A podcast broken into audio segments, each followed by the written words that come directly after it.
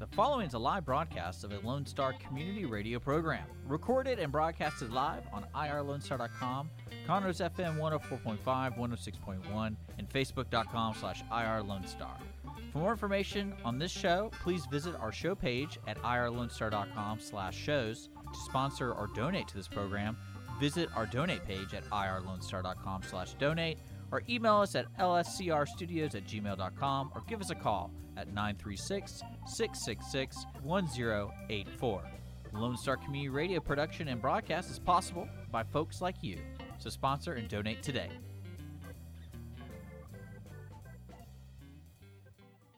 Hey, this is Skippy from Mornings with Lone Star with Dick and Skippy. You're listening to Lone Star Community Radio on 104.5 KCZWLP Conroe and 106.1 KZCC LP Conroe and worldwide on irlonestar.com.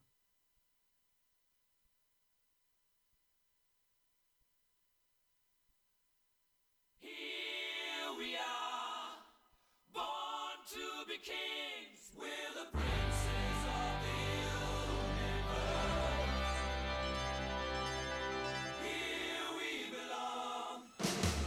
All right.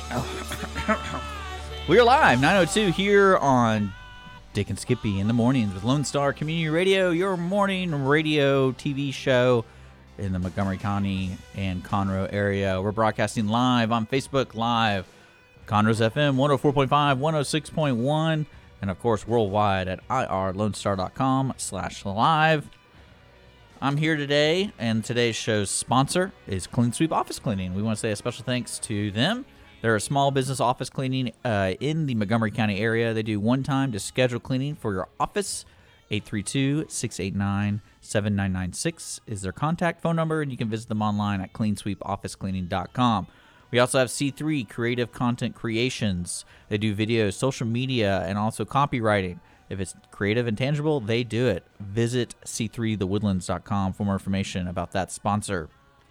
Uh, today, we're uh, going to be interviewing someone from T-Mobile. That's right. We're going to have Steve Carlson uh, going to be on the phone with us. We did a pre recording interview with him with Skippy because Skippy's out today. We're going to talk about an upcoming voter registration uh, event happening at the Conroe Chamber and also how to check your status, register to vote, all that kind of stuff, and talk a little bit about T-Mobile and how they're coming into Conroe and uh, talk about their expanded 5G network, et cetera, et cetera. Uh, do want to give you a heads up. We did a taco review, which drops every Monday at 3 p.m.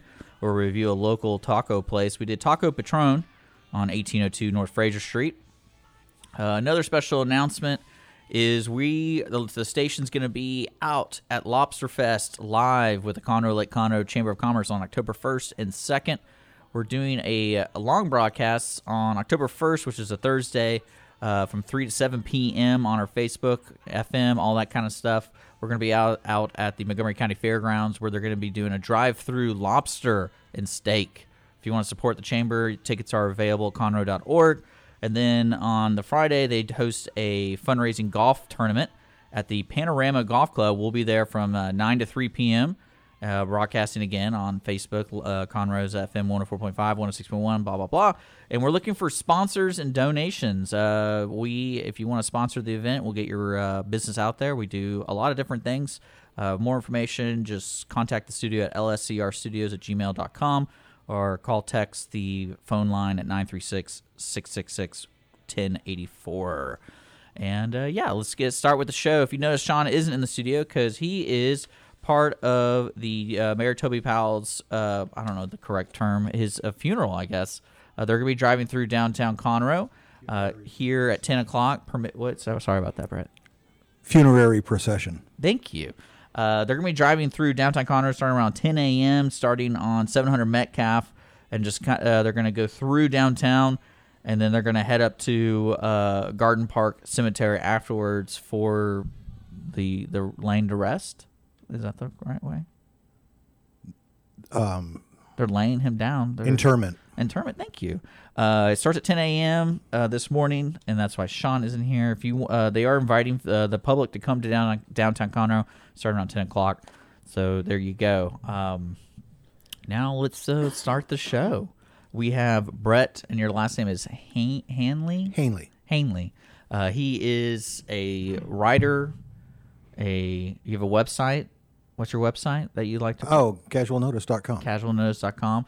He's also a rapid commenter on our show, so you might see him really upsetting our audience. Uh, I, I dig it. Uh, you're an attack. what do you call it? An instigator. That's what. That's my I new am favorite not word. an instigator. He's an instigator. instigator. He's a professional instigator. I like it. I am not. But he- I swear to God. He, he's joining us, and he actually has the Facebook uh, live comment section pulled up. So if you are commenting live during the show, he is the man reading it. Uh, also, I do want to remind folks who are listening on Facebook. Facebook does a weird thing where if you're a part fan of the station, you might see our video feed, but not might see all the comments because a lot of people comment on the show page, Dick and Skippy. So we encourage our listeners to, to hop over to Dick and Skippy's Facebook and watch there because that's where most of our listeners are participating. Uh, that also means you can participate at any time. So if you're a fan of the podcast, YouTube, anything that's uh, post show, you can call text at any time at 936 228 9368. And then, of course, email us at dickandskippy at gmail.com. Uh, outside of today, we do have a lot of guests next week, but we are looking for guests on next Friday. We do not have a guest yet. So if you know somebody or if you want to be a guest next Friday, the 25th, we'd love to have you in the studio with us. All right. I guess we can start the show, Brett. yeah, well, I'm pretty sure we already have. Well, uh, you know, get into the the meat of it. Yeah, Right. Well, well, while we're talking about Facebook, I didn't realize it, but when you've got when you're going normal Facebook, I mean your your link there is live. Mm-hmm. My link coming through Facebook is about three minutes behind. it. It's kind of distracting to to glance over to see what's going on in the comments, and I see myself three minutes ago. I'm like, Well, that's what I, you know. What's funny is I want to give me a message. No, don't say that. Yeah, well, that's what I love about uh, technology and companies where they're competing because YouTube Live is so much better. It's Uh, live. Well, it's not even that. It's like they're they have a whole program dedicated to us responding to comments. Yeah. So like you don't even have to watch it. You just have this whole program that's like you moderate the comments. Yeah. And it's so much easier, but uh, And they have super comments so that people can just give you money and, and, Yeah. and you pay more attention to them. Yeah. Oh well, we do that anyway with sponsorship, so you can sponsor the show. I know, uh, but Yeah, that's not it, it's unfortunate. But I like Facebook because Facebook's a little bit more uh, user friendly for all age groups. Yes. Uh, YouTube doesn't really. It's not. It's not like a. What do you want to call it? Like it's not fast paced. When you visit YouTube, it's just random videos that they think you're gonna like. They don't really tell you what's going on live unless you go to our show page and you see it live and you're there all the time. Facebook always is very friendly, letting people know what's going on, especially if you follow us yeah. uh, on Facebook. But uh, you know, I want to let you know I watched Lake Placid last night with my wife. I don't know if you've ever seen The it. original Lake Placid, it is awesome. the 1999 one. Or Yeah, the original. Uh, Holly's never seen it, so I was like, "You got to watch this movie. It's great." And I forgot Betty With White. Betty White and that giant and, Well- and feeding cows to that giant gator. well, That's not even that. There's some lines in it that she has, and it's very creative, vulgar language. Well, Um, any other old woman who gave those lines would come off as creepy old scary witch Oh, kind yeah. of woman, and you'd immediately get the bad vibes. here- but she'd spit out these lines with just this sweet little here, I'm gonna White let you voice, read and, one because we can't. and she's say just it. adorable. We can't say it on the air, but let me show you this.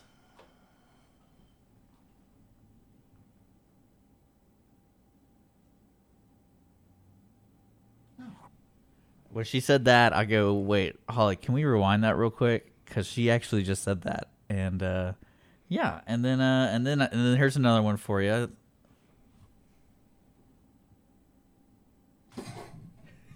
So you get we watched it on Amazon But she's still adorable when she says Oh, that. you know, yeah, because you're sitting there and she plays a role of the hermit lady living on the like the only person living on this lake, of course, and this monster crocodile. Which I did respect that they weren't trying to do like, oh, it's radioactive, it's like a giant. No, apparently crocodiles can get to like 30 feet, but that's like like uh, abnormal size. But there's been recorded like a 29 foot one back in like the early th- uh, 1930s or something like that. They don't stop growing as as Yeah, long as they get as long as they as long as they've got room in their room in the water and food to feed them. They just keep getting bigger and bigger. Yeah, like the oldest one, because there's difference between uh, freshwater and saltwater. Yes. And then it's like saltwater can live up to like 150 years old, which is insane to me. And uh, I was I I forgot how much fun that movie was and how bad it was in a good way. Yeah. But then it got me like I went on a little search about crocodiles and uh, what's what's what, what, what are they about? and I learned a lot about it, and I was very uh very intrigued and. They're not very. They don't. They do eat people, Yeah. and uh, And they like it, They're too. unforgiving. That's one. Of the scary. They like red meat. The th- difference, the main difference to be concerned about with the difference between crocodiles and alligators is crocodiles like red meat. What, what do alligators eat? Fish. Oh, okay. Well, if yeah, an alligator catches catches a red meat animal like like, like they eat nutria like popcorn, but if they catch a human being for whatever reason, yeah. that the reason they drag they'll, they'll drag them underwater and shove them up under a um up under a log for a couple of weeks to uh Alligators do this. yeah And what do crocodiles do? I thought they do the same thing. they'll just eat you right up. yeah. I thought they still do the drowning thing though, don't they? Well, they do the drowning thing because it's easier because Yeah. they're lazy. They're, they're they're reptiles, but Well, they, there's a bear that gets eaten, and it was awesome. And I was like, Oh, like, yeah. I wonder if they really eat bears, and I, they probably do, because I watched some, you know, Now, nature. see the best part is where it jumps up and blows up the helicopter. That's the best part Yeah. of, the whole, of the whole movie. Well, you know, it's funny. I saw. I was like, I don't believe that. But then I watched videos Uh-huh. of like, there's like apparently in Australia and then a lot of Asian countries they have a lot of crocodiles. Yeah. and it shows there's like a show. Like if you're in the area, you can pay money to get on a boat. And imagine being what looked like kind of like one of those duck boats. And imagine having a pole with meat about ten feet high off the water, and you'll see this alligator like a pogo stick. Yeah. somehow just kind of go up and down trying to bite this thing. I'm like, oh, so they do do that. That's pretty crazy. yeah, they uh, on in, in a lot of rivers in Asia, the, the, the crocodiles eat monkeys. Yeah. Well, my favorite one, I I watched this series about like the record alligators, and like three or four of them were killed because they ate a person in the village. Oh yeah. And so they retaliated, and it's like, all right. Well, it well you, you you can't have a dangerous animal running around. No, an get it. alligator that's No, happy to it. sit around and eat fish. That's great. You know. I mean, we've all seen The Heart annoying. of Darkness. With my, with, is it Michael Douglas and Val Kilmer when the, the lions are eating the village, so they hire Val Kilmer, I think it was. You know what I'm talking about? The movie. Yeah. Yeah, they hire him to kill the lion, and Mm-hmm. yeah, that's a great movie too. Uh, but yeah, Lake Placid, I forgot how much fun it was, and You know, Oliver the mo- Platt. you know the book that that movie that movie's based on was also the book that Apocalypse Now was based on. You talking about Heart of Darkness, right? Heart of Darkness, Okay, I thought you were talking about Lake Placid. Like really? No, oh God, no. I was like, I guess there is a like kind of like a river, kinda. Oh Uh, yeah, yeah. Only they had Marlon Brando in the part that that Betty White was in. Yeah, that makes sense. It's, uh, but no, that, yeah, no, I I understand that because there's a lot of that's a great story, the Heart of Darkness. Yeah. and it- it's been we had to read that in class, and as I was reading it, I was like, this is really serious. Like this is makes me wonder uh, what. There was another movie that came out recently. It's called like the City of Z, I think it, the Lost City of Z Yeah. which is very similar to where like there's a indigenous population and they go deeper in the forest and it gets even weirder and weirder and it's about like it's a true story about some explorer who just wanted to go that's he's from england he's like i'm Yeah. just gonna go and i wanted to make a new discovery and then he discovers something maybe we don't want to know about um, but Yeah. Well, Conrad Conrad's book story, whatever you know, pretty much touches it's it's Shakespearean in that it Yeah. it, it hits pretty common themes I guess. themes. Thank you. Theme, themes for uh, multiple countries and times and places. You know. Well, it's funny because we talked about that on the last show with Sean about Shakespeare because we had the cast from The Tempest, which is going on uh, this weekend at the some park. We'll put information on that. I always forget what park because they had a change where it usually is. Yeah. Yeah. Uh, I don't know. Shout out to those guys. Uh, five o'clock it starts. We'll put. I, I don't know. I feel bad now. I don't know what park it is. It's not a Sorry. Sean. Uh, it's somewhere in the woodlands. Just It's look not up. a park. Just look up the Tempest Points North Theater. It's going to be great. The Woodland Symphony. It's going to be a full production show. I think that's going to be a lot of fun. If it's not owned by an actual government, it's not a park. It's just a lawn. I think it's a park. I think it like Not the. if it's in the woodlands. Woodlands isn't a government. Oh man, now They're we're a getting now, now, township. Now we're getting. You're one of those. They're a pretend Are you one of those people, Brett, that like when you get pulled over, you're immediately going like, "I know my rights." You know, section five one two four No. of the. You know, I don't. You know. No, no, not- no, no, no, no. I go. I, I, I say yes, sir. No, sir. Thank you, sir. Yeah. I just try to get out of it as quickly as possible. The one thing that bothers me right The now. The only time I correct them is if they start speaking to me in Spanish, which a I'm lot like, of I'm like, oh, has used go. to happen when I was younger. No, why's that?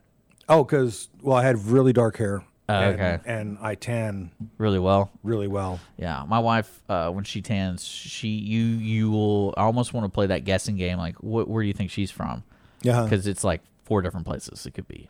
Um, yeah, it's really weird. And uh, but you know what? The only thing right now, currently, with when I when I get pulled over, because I get pulled over all the time, guys, because I'm, I'm I'm on the edge, is they already know if you have. you know you get pulled over a lot less if you stop at stoplights and don't No, I'm break the kidding. speed I don't get pulled over, but when I do, I notice that they already know if you have your uh, your registration and all that kind of stuff. They just don't have your ID, like they have to identify you. And because Yeah. that because that ran I ran into that because I was like I had one of my insurance, but it was like literally four days expired, and I was like, but I've been paying, and he goes, oh, I already know, I already pulled you up, Yeah, and I'm like, so why'd you? yeah. They pull up your tag. They pull up your tag. They double check your tag on the uh, window sticker. yeah.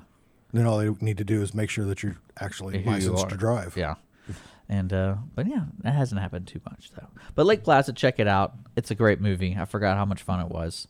And then uh Well, I haven't pulled, been. I haven't been pulled over in like 20 years. it's because you don't drive. Yeah, I do. I know. I have no idea what you're doing. I don't drive. I'm too old. Yeah, I try to imagine that. You're like Back Betty- in my day, No, what we called cars was really little carts pulled know, by you- mules. You're like Betty White. You're the hermit guy on the lake, feeding the crocodile for ten years. And uh first meme. yeah, Yeah, the first meme that you showed me. Uh huh. I showed you a meme. Yeah, I don't remember that. the little cut with the with her quote. Oh yeah, that wasn't a meme. That was the, that was from the movie. Oh, okay. So what what'd you do? Just take a screen, just took- just uh, yeah, took just a, took a 'cause- screenshot of, of the of the closed captioning. Yeah, like she legit said those words, Oh, I know she did. and I was like, "That's that's a wild movie right there." Uh, but yeah, so it's it's one of those movies that came out. It's, it's almost like Dante's Peak esque, where it's just very entertaining, yeah, and you know it's kind of overblown.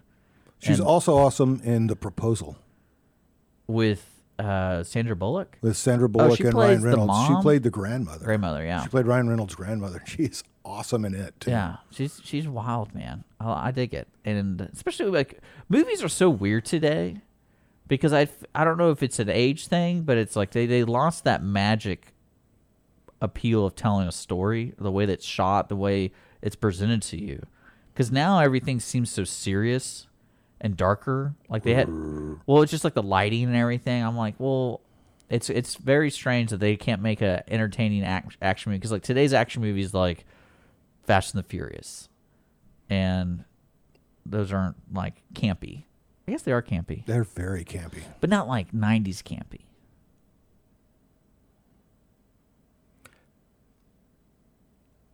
Right?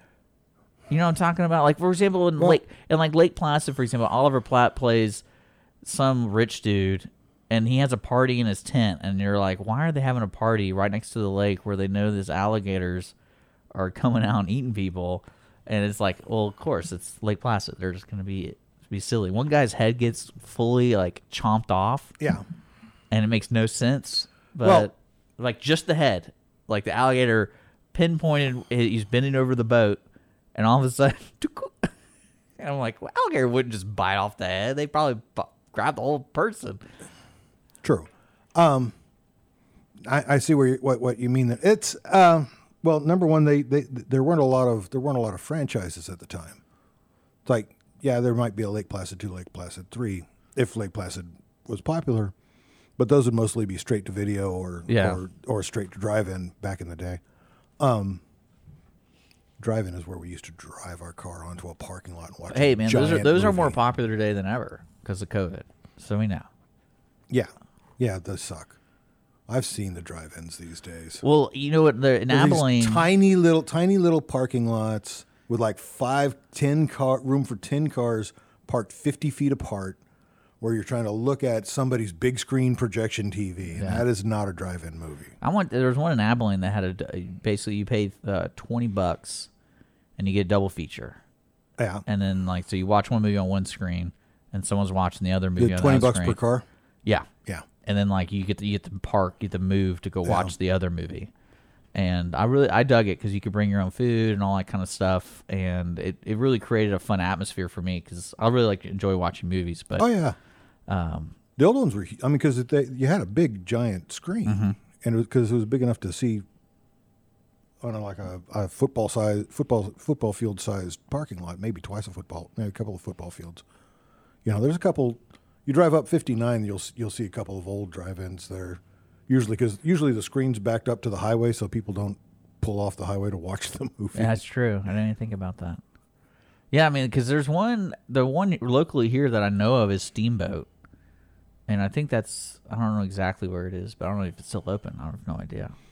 But that was only for like locally. I don't Yeah. know. They have one screen though, so I think Lake Livingston used to have a drive-in that you could actually boat up to. really, Yeah, they used to way back way back in the day before I was even living in Texas, back in the '60s and '70s. But yeah, well, I mean, the movie theaters are in trouble. I was reading about how much money Tenet's losing, and that was supposed to be you know the big movie of the summer because Christopher Nolan makes big no, movies. No, it wasn't. It was never going to be the big movie. Yeah, I they think didn't. it They didn't know that if they were releasing it now, it's, it was never going to be. That's why they released New Mutants. Well, I think they New released. it- Mutants. I, I New Mutants had been pushed back and pushed back and Two, pushed back. three They years. did not expect. Yeah, Yeah. they did not expect it to make any money, so they released it. They released Tenet for the same reason. They didn't expect it to make any money. What they're doing is they're they're they're throwing out their back catalog. You think Tenet get people think used to- is a back catalog movie? It is. No way. Most Christopher Nolan They pushed it movies are back. back. If Christopher Nolan had not done the Batman movies, all of his movies would have been back catalog. Yeah. Well, they probably you probably wouldn't have the budget. That's what I'm saying. They spent Yeah, a lot that's of what I'm money saying. on the movie, so they got to do some promotion. They got to they had the hope to recoup some money. No, So no, it's a prestige movie. They're going to recoup their money in foreign sales. They're going to recoup their money in in uh, DVD and streaming. yeah, maybe I don't know. But they never expected it to make money in a theater. Man, I don't believe that at all. They did not. I don't believe that at all. Because like Dunkirk made a lot of money. No, it didn't. Yeah, it did. No, it didn't. Oh, here we go. We're gonna look it up, man. You're now you're challenging me. Because Dunkirk was a great movie. It was a great movie. Most Christopher Nolan movies are pretty darn good. Let's see. I'm I'm I'm curious. All right. Okay, so budget 100 150 million, box office 526 million. So it made Is that domestic box or is that total box? uh sh- that's from Box Office Mojo. Let's see. I think it's total. I think it's all all together. Then that counts. ca- That that that that that that counts Europe and Europe and China. Yeah. So a lot of the- a surprising number of movies are are are, are aimed at the China yeah, it- market. they it- don't care if it made any money in the United States. in the United States. That's the difference. So, and then th- 337 in other countries. yeah, So, that's still not a lot I think that's a lot of money. It's a lot of cash. considering the China market. Uh, well, it's Dunkirk. Yeah, but it was a big movie with huge special effects, lots of explosions. Well, think about Mulan. Mulan, they just got, they kind of just surrendered to it. Oh, Mulan was just I didn't see it. I heard it was pretty bad. at the request of the Chinese government. Disney took everything out of Mulan that um, the American made- audiences liked, and Well, then nobody in China liked what the, what what was left over. Well, what's so strange to me about that direction Disney brought it was there's so much more marketing to the original Mulan than what they did. So like the music is something people really like, and they will buy that CD. They will buy you know that kind of stuff. Yeah, And but they're like they totally nixed it from the movie. Like there's no songs in it. There's Uh-huh. no- so I'm like, well, that's what I was saying. Like that's a missed opportunity, and yeah, and, and then they got There's no little CGI CGI dragon yeah. being being wacky. Yeah, that, that could be a doll. You know, You know, they yeah. I don't really. for some reason they added the, they added a Falcon lady, which I don't know was that from the original tale. I mean, there, there- I no from what I understand, there's like six different versions of the story of Mulan running around China. They're all folk tales about the same girl. yeah. Um. I don't, I don't know. Well, it's funny. I was Oddly li- enough, people can't see me shrug. Oh, actually, they can. Never no, mind. I was listening to a uh, critique of the new Disney movies and about how they're handling female leading roles, where they're making females so powerful in the movie where there's no arc or development to them learning about how to be strong or the adversity that people face. That also. because they were saying like in Mulan, she apparently at the very beginning is already like awesome. Yeah, she's a chosen one. Yeah, so it's I don't know. I mean, I don't, Mulan's not really a movie for me, but I imagine if I had kids, I would rather watch the cartoon version than than do that. Because I tried to watch the uh, new Aladdin one, but it was way too produced. It like it did not look like they were in the desert and all that kind of stuff. So I did not get that feel of Arabian Nights when I watched the live action one. I It's too, I have not seen the Aladdin. I've seen the ads for it, and I've seen all the stuff. I I just can't make myself watch it because they're Jasmine with all of the Middle Eastern and Indian and Yeah. Pakistani actresses around. They picked the one girl on the planet who looks like Sarah Michelle Gellar in brown face. Yeah, well, I mean, it's almost like they they were stuck with certain folks who could sing. That was like the priority of it, and then they because I think There's like a half a million Oh, people yeah. in Oh, Bollywood, no, all of whom can sing yeah, I don't know, man. I it's just the way it was and shot. dance. It was too clean. You're like, man, you're in the desert, man. There's there's people there's sand everywhere. It's in your face. Like it's no one looks this perfect. And uh, yeah, I was very disappointed. Lion King was even far worse. So that was even creepier because it was like they, they look real. Actually, you stay very clean in the desert. You ever been? You, have you ever been in the desert? Well, I mean, in in that town, if you remember, like there's certain sections. Oh yeah. Oh, okay. You mean they're in the poor part of town? Yeah, and it. I mean, like when they're doing the songs, it's like there's there's this this would be a little bit dirtier, and it looks like they're shooting in a stage instead of outside. So, moving. Fair on. enough. It's a stupid movie. It is. They're all stupid movies. I well, mean, it, well. Speaking of Disney, did you see the new Mandalorian trailer for season two? Have you seen Mandalorian? I don't have Disney Plus. I would have. It's definitely one of those shows that you get. You just try the trial and you watch it because it was very good. It reminded me a lot of the old Western films, and it was just kind of fun to watch and and develop as it goes. Like, oh, I wonder what's going to happen next, and stuff like that. Well, Ming Na's in it, so I'm probably going to watch it because I like Ming Na. Who's that? Help me out. Uh, She was in uh, Agents of Shield. Played the played the pilot. The badass. I can say ass, right? Uh, I mean, I wouldn't keep saying it. Have you ever seen Have you ever seen Agents of Shield? No, I've heard of a TV show with the Marvel stuff. Here, I'll just look it up. She played Jamie Farr's. I want to say she played Jamie Farr's wife in the last season of MASH. And she's she's she's she's a Korean American actress who is just she might be Chinese American, but I think she's Korean. Um, who is just awesome in everything oh she yeah, does. no, she played Chun Li in freaking Street Fighter, man. Chun Li and not Chung Li. Oh, I thought it was Chung Li. It's Chun Li. Chun Li. Thank you. Yeah, she's. I think she was the original voice of Mulan. She may have been.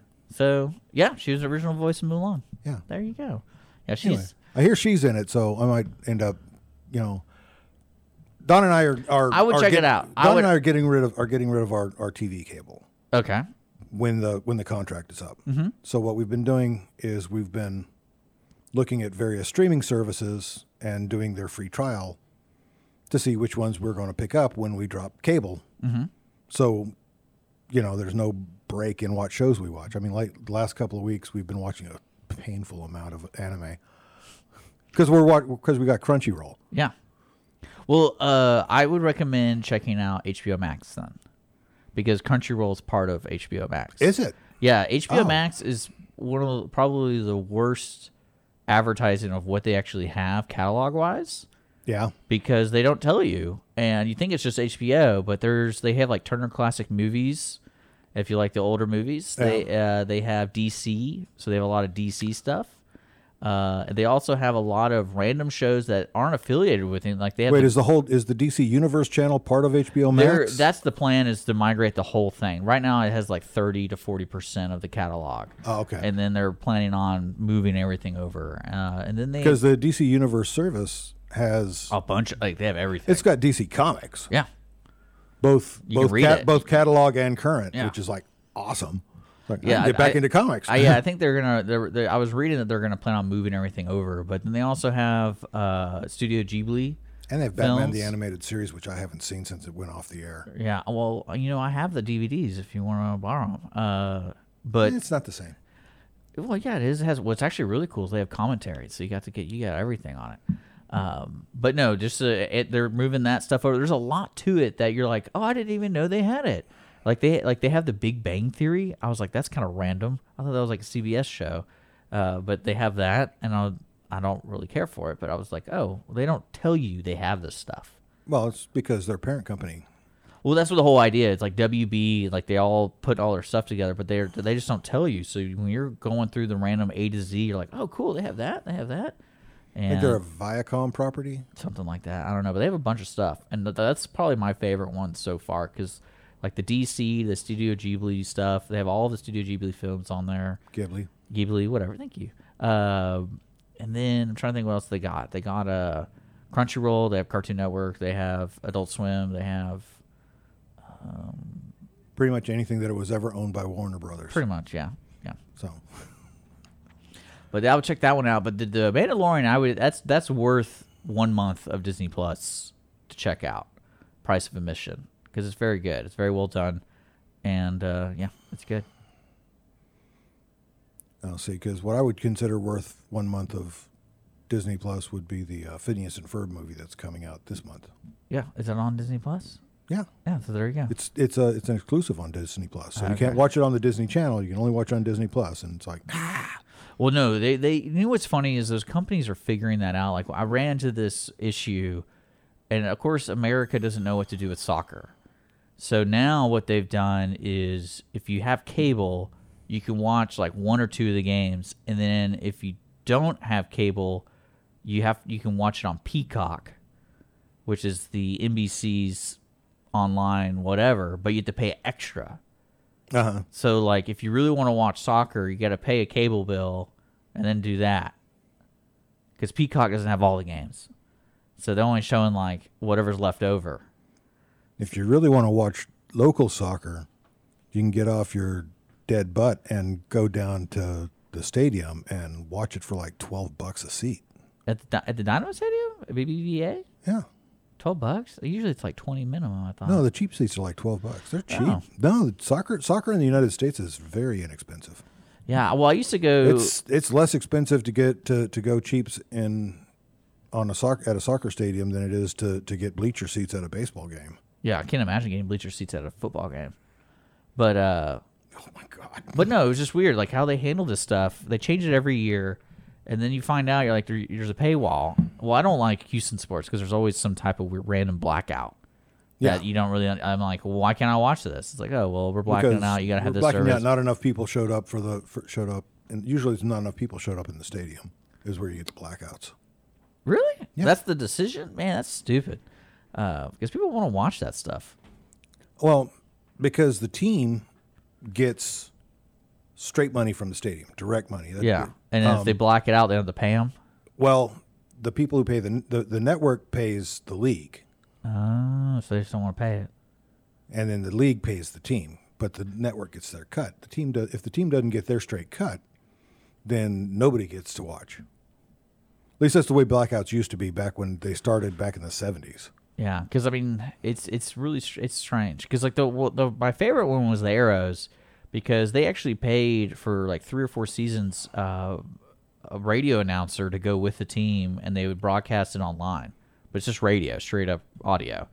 But it was great because you could listen to every game and you knew it wasn't going to be a problem. But I think also the AHL, There's the shot. yeah, Looks like there's a flag. Yes, the referee is holding up a flag. It was a blue line not shot. It's not going to be any good. you don't like listening to sports, I don't like listening to sports. No, it's boring. yeah, Especially, especially some sports like hockey and uh, um, baseball. He's like, those are completely. well, here's the pitch. Oh no, it's outside. Well, at least in baseball you can. That's going to be ball three. In baseball, you can Looks track like we're looking at a walk. While we're waiting, Yeah. well, that's there's different tempo In hockey, it's like constant talking. You have no idea what's really going on. I know. But it's still something, you know. Um, because some people, I mean, I think a lot of people, especially today's sport, like I, you get that sense that no one really cares about sports, and it might be the fatigue of COVID.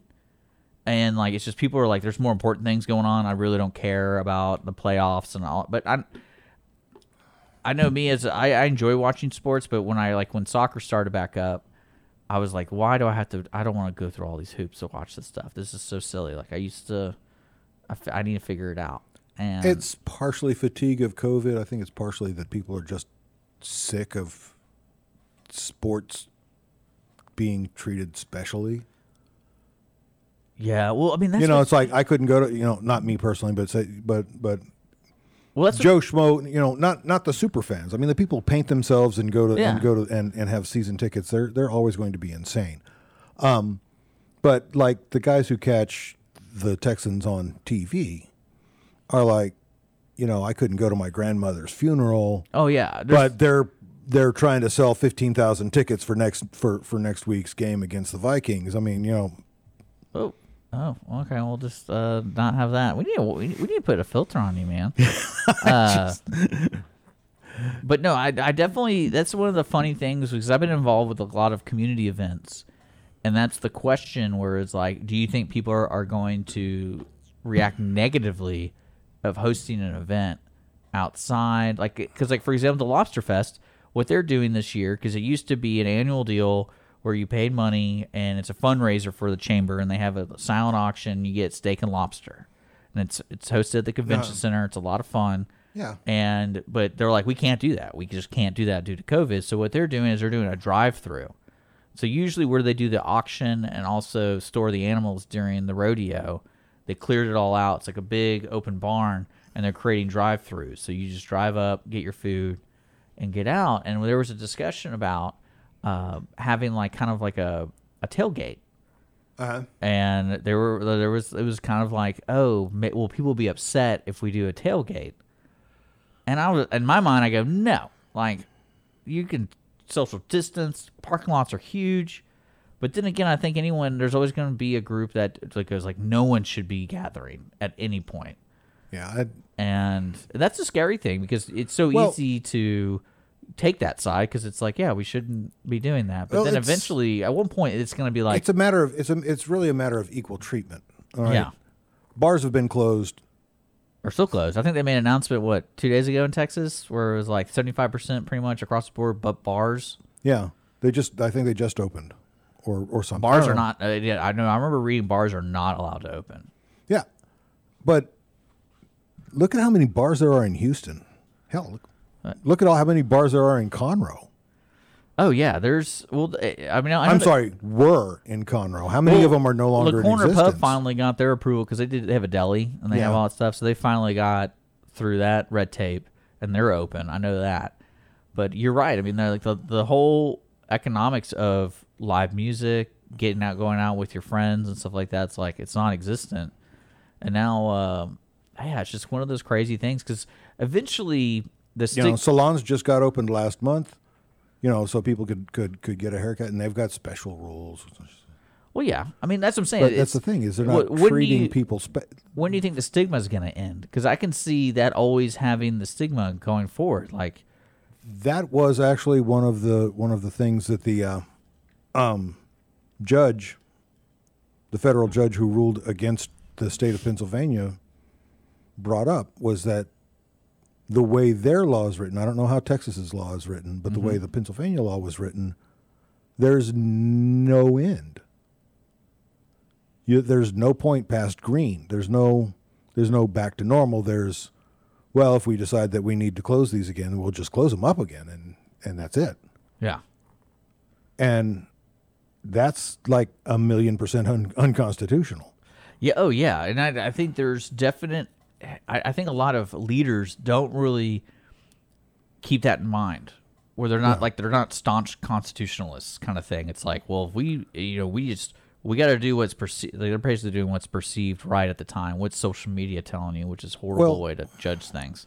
Well, they keep moving the goalposts. It started out being we just need a couple of weeks to flatten the curve and not overload the hospitals, and then we'll just let it run its course like a Yeah. regular regular disease. And but it's become no, no. We need to be locked down until nobody ever gets sick ever again for any reason whatsoever. I don't know if it's that. I mean, maybe some places, but here it's never been that extreme. I think we're if really, you complain about being locked in your house for six months, yeah. they will immediately call you that tell you that you're trying to kill grandma.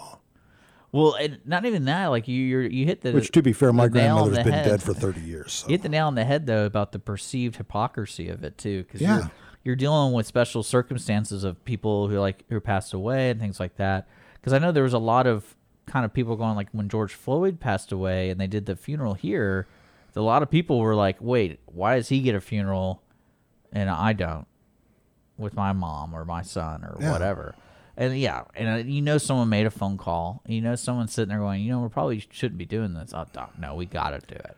That And and same thing with the football teams. The football teams, they're the the the I gotta I gotta I have to say that the people who attended George what's his name's George funeral Floyd. George Floyd. Floyd's funeral were awesome. Most of them wore masks. They had the they had the funerary Oh, yeah. they had the funerary procession. They had a couple of people talking before before they interred him. They interred him. Well, they like- went home. like we're doing one today for the finished it- mayor, but yeah. that was also like five months, four but months. they ago. finished it. They went home. Yeah. Portland, Seattle, Minneapolis. All right, I, I told you my conspiracy theory about that stuff, right? Uh, not directly, and Well- I may not have been listening because I don't always listen to you I, guys. I think the uh, thanks, Brett. Um, my conspiracy theory on it is with well, you yap so unendingly. well with the uh, with the government uh, unemployment fund being extended and what it is. I, I felt like I, I can see a lot of people being on unemployment and going like, "Well, I'm pretty much clear for the next three months." like, what do you want to do? And like, you got cash, you got you know, and I, that's what I think. I think a lot of people. I think that's because people COVID COVID gets people stir crazy and gets people, you know, Well, thinking on a different spectrum. you people know? are getting from from Portland to Kenosha, Wisconsin, magically by air, without Yeah. buying the tickets themselves.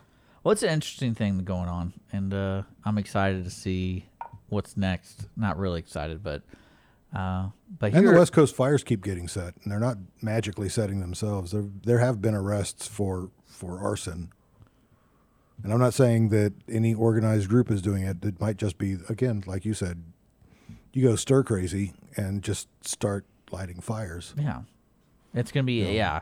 There's there's a lot or going on. announcing your baby's gender. It's like Fireworks. the first man. one, the big one, the big one in in Yeah. California. It was done with the Gender, firework, right? Yeah, gender reveal party with the pink and blue fireworks. I don't even know what color the fireworks ended up being. Bright yellow, actually, I guess. Oh, they're not having the baby anymore. It's bad luck. I have no idea. Oh no, that whole family died. Yeah, we forgot to mention that too in the story, but uh, but yeah, completely incinerated. Just But uh, yeah, no, that was something that it's it's it's an interesting thing, especially since we're so well connected through the internet, yeah, and it's you have no idea what the the truth of things are. Like, and yet And- not connected at all. yes, and that's what's so. But I think we're always been like that, though. No, I think we have. I think there's always like the, the no, it no. See, because you never, you're you're too young. You don't remember a time when it was never like that.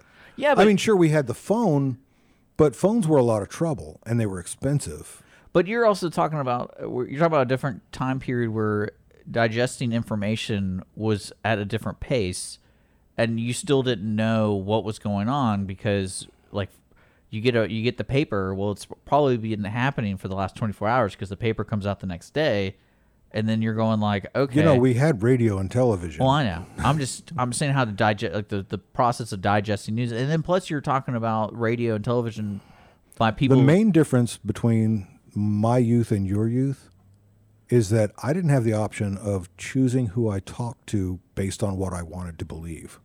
Yeah, well, yeah, you, well, no, you could still Because I spoke to my you neighbors, could you I could still spoke to join people a cult. at school. You could still join You a cult. You could join a cult, but those that was You always wonder very very difficult. Believe me, I tried. No, I mean, I, there's No, always a way. they You had to always like find you. a way. Always you know, find a the way. cults. The cults were always really, really cliquish.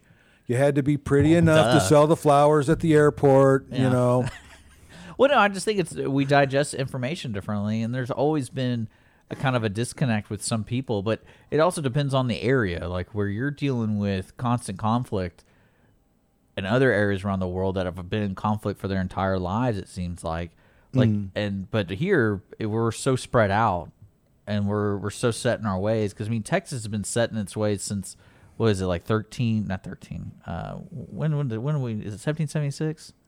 Or is that the United? I help me out. You're the historian guy. 1835. 1835. Thank you. Uh, that's when like Texas has not been set in its ways since 1835. Well, no, that's when it started setting in its ways, like what it is to me to be Texan, you know. And then it's kind of like there's the spirit of that has been involved with a lot of the decisions the state has made. Actually, a lot of that changes with generations, with Yeah. individual people. I mean, um, when I first came to Texas in 1980, um, it wasn't it, the the. I'm sorry, it was 1981. The following year, Texas elected its first Republican governor in over hundred years. Want to say that again slowly? In 1982, the year after I came to Texas, Texas elected its first Republican governor in over 100 years. Prior to that, it had been Democrat the whole time, and and it started changing because the Democrats were changing themselves. Um,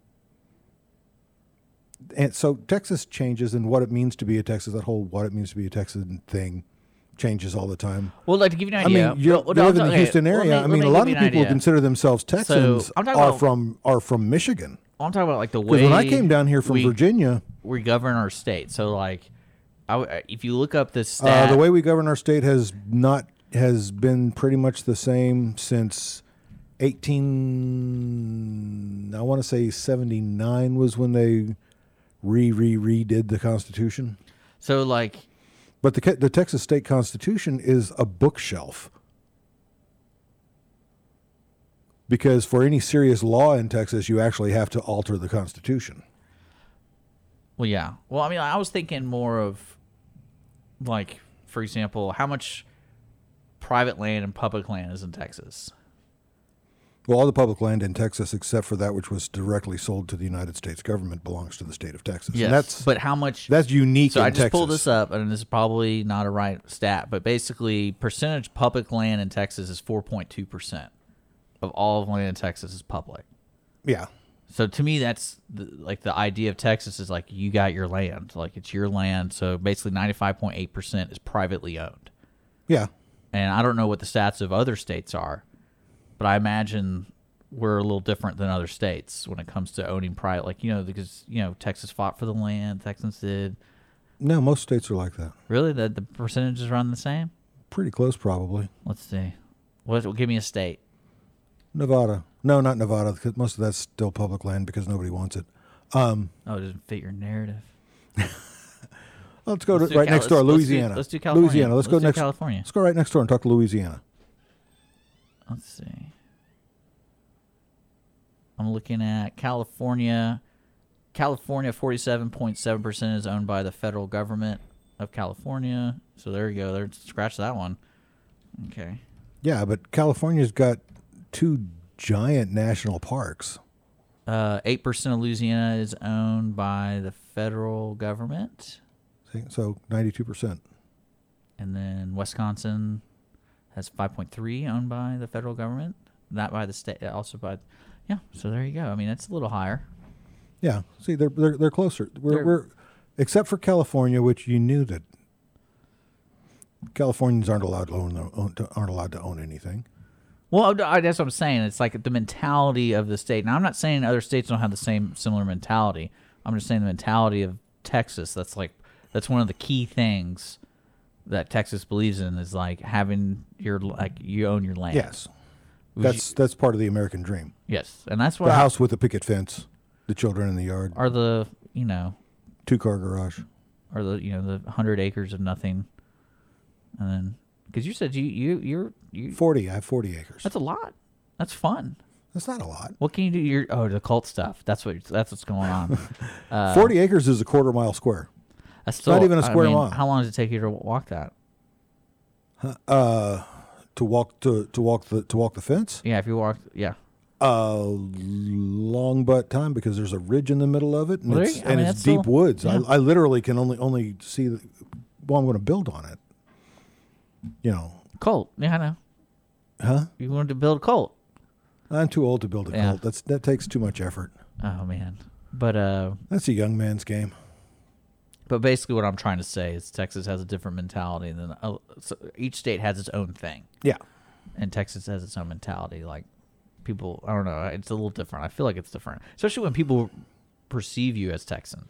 Okay, Like if I visit somewhere, they're like, "Oh, you're from Texas," so they already know that They you know, think I they like know. guns, and you know, well, I know, but I'm saying like that's a known thing. I don't think that's going to change for a while.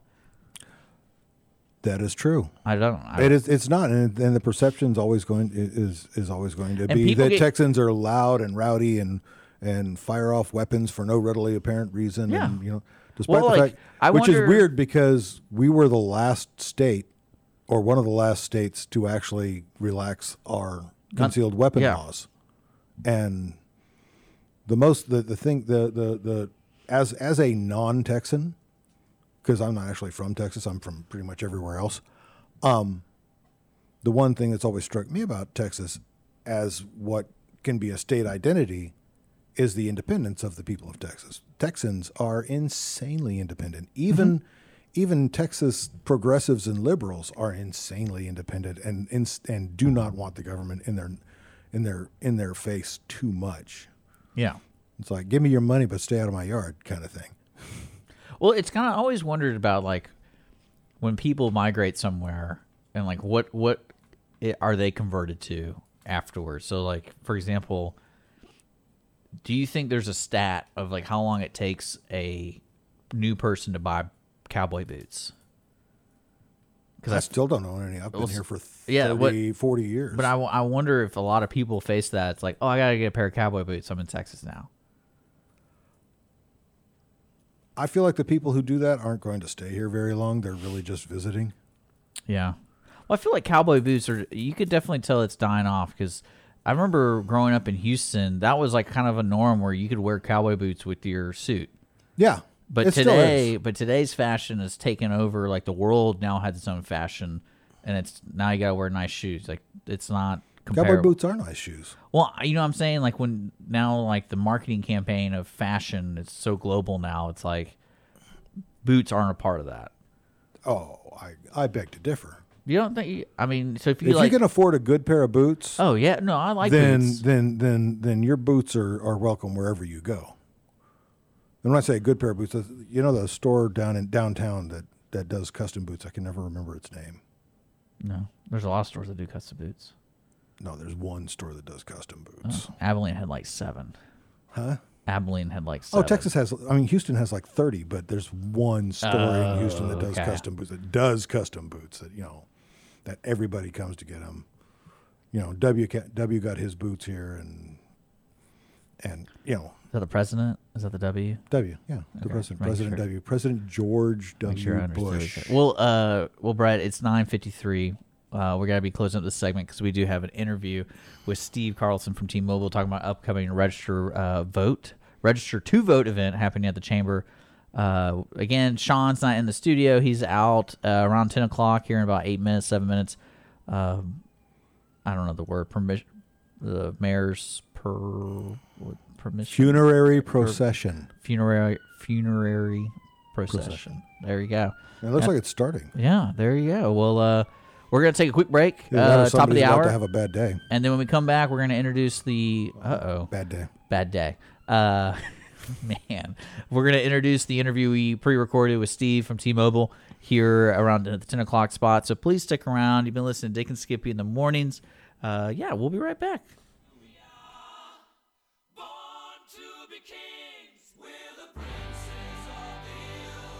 Business office cleaning is available in the Montgomery County area from Clean Sweep Office Cleaning, with scheduled cleaning services such as floor care, window care, trash collection, restroom disinfection, and stair and elevator cleaning. Clean Sweep can service a business one time or on a regular schedule, with daily, weekly, and monthly options. Clean Sweep Office Cleaning can be found online at cleansweepofficecleaning.com or by calling 832 689 7996. Clean Sweep Office Cleaning. Take back your time and let us make your office shine. Mornings with Lone Star is sponsored by Clean Sweep Office Cleaning. Don't forget to download the Lone Star Community Radio app for your Google Play or Apple Store. Bring Montgomery County's community radio with you anywhere with your smartphone or tablet. If you are in the Conroe area, tune in on FM. That is Conroe's FM 104.5, 106.1.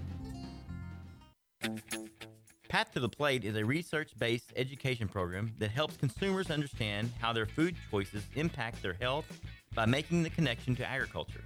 learning about how food is grown and produced, and how consumers can make better food choices for themselves and their families. Path to the Plate is all about dispelling myths and misconceptions. Find out more online at pathtotheplate.tamu.edu. We are Texas A&M AgriLife Extension, helping Texans make their lives better. Hey guys, this is Connor. This is Dick. This is Chris. And we're with the Ticket Stub Podcast every Thursday live at noon on 104.5 and 106.1 FM in the Conroe area. Also, anytime at irlonestar.com. You go to irlonestar.com backslash TTS. You can find all of our social media. And don't forget, we give away two tickets to the Grand Theater on every show. If you like movies and you like complaining or celebrating anything that has to do with the silver screen, check out the Ticket Stub podcast and join us every Thursday at noon o'clock on Lone Star Community Radio.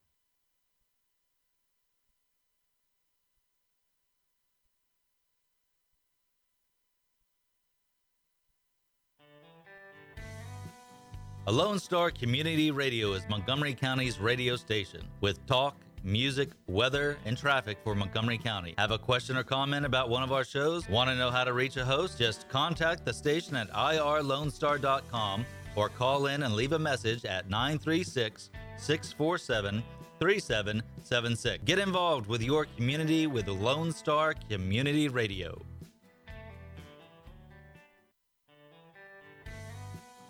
Lone Star Community Radio is Montgomery County's radio station with talk, music, weather, and traffic for Montgomery County. Have a question or comment about one of our shows? Want to know how to reach a host? Just contact the station at irlonestar.com or call in and leave a message at 936 647 3776. Get involved with your community with Lone Star Community Radio.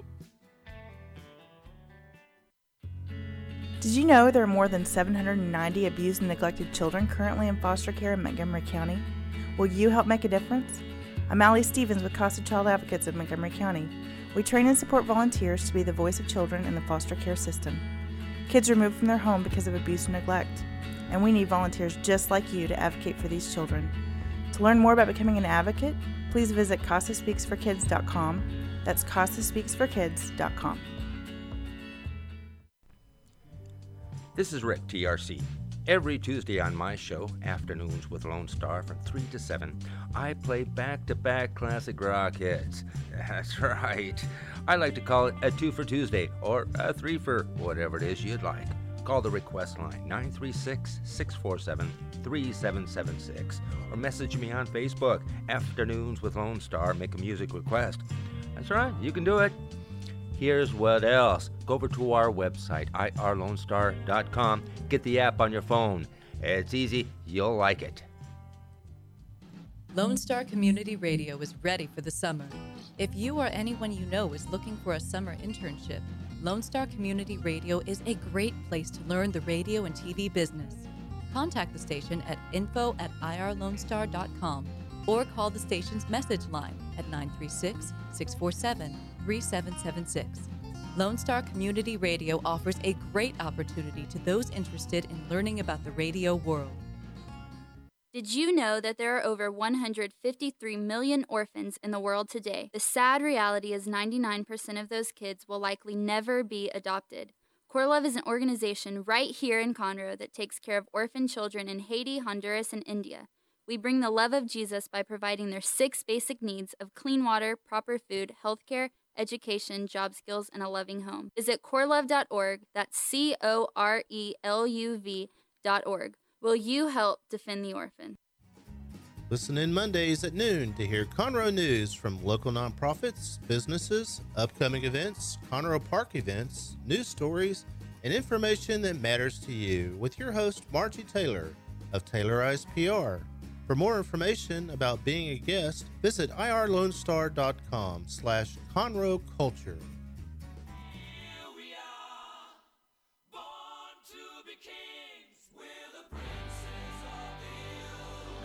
All right, you're listening to Get Skippy here. It's 10 a.m. We're going to run the interview we did with Steve Carlson from T-Mobile now. Uh, so, guys, we, Brett and I, will be back shortly after this interview.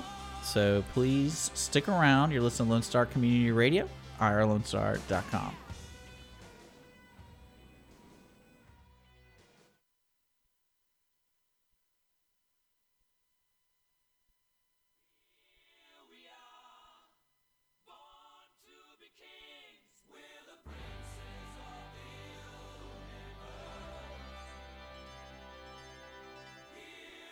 Hey, we're back. Dick and Skippy in the mornings. I know it's really weird to hear my voice right now because it's been special guest co host Brett Yeah. taking the day so far. I can't tell you what time it is on the dot because we're pre recording this part. We have an amazing interview with an awesome guy uh, that unfortunately uh, we couldn't do live because I'm, you know, very busy and important with other issues.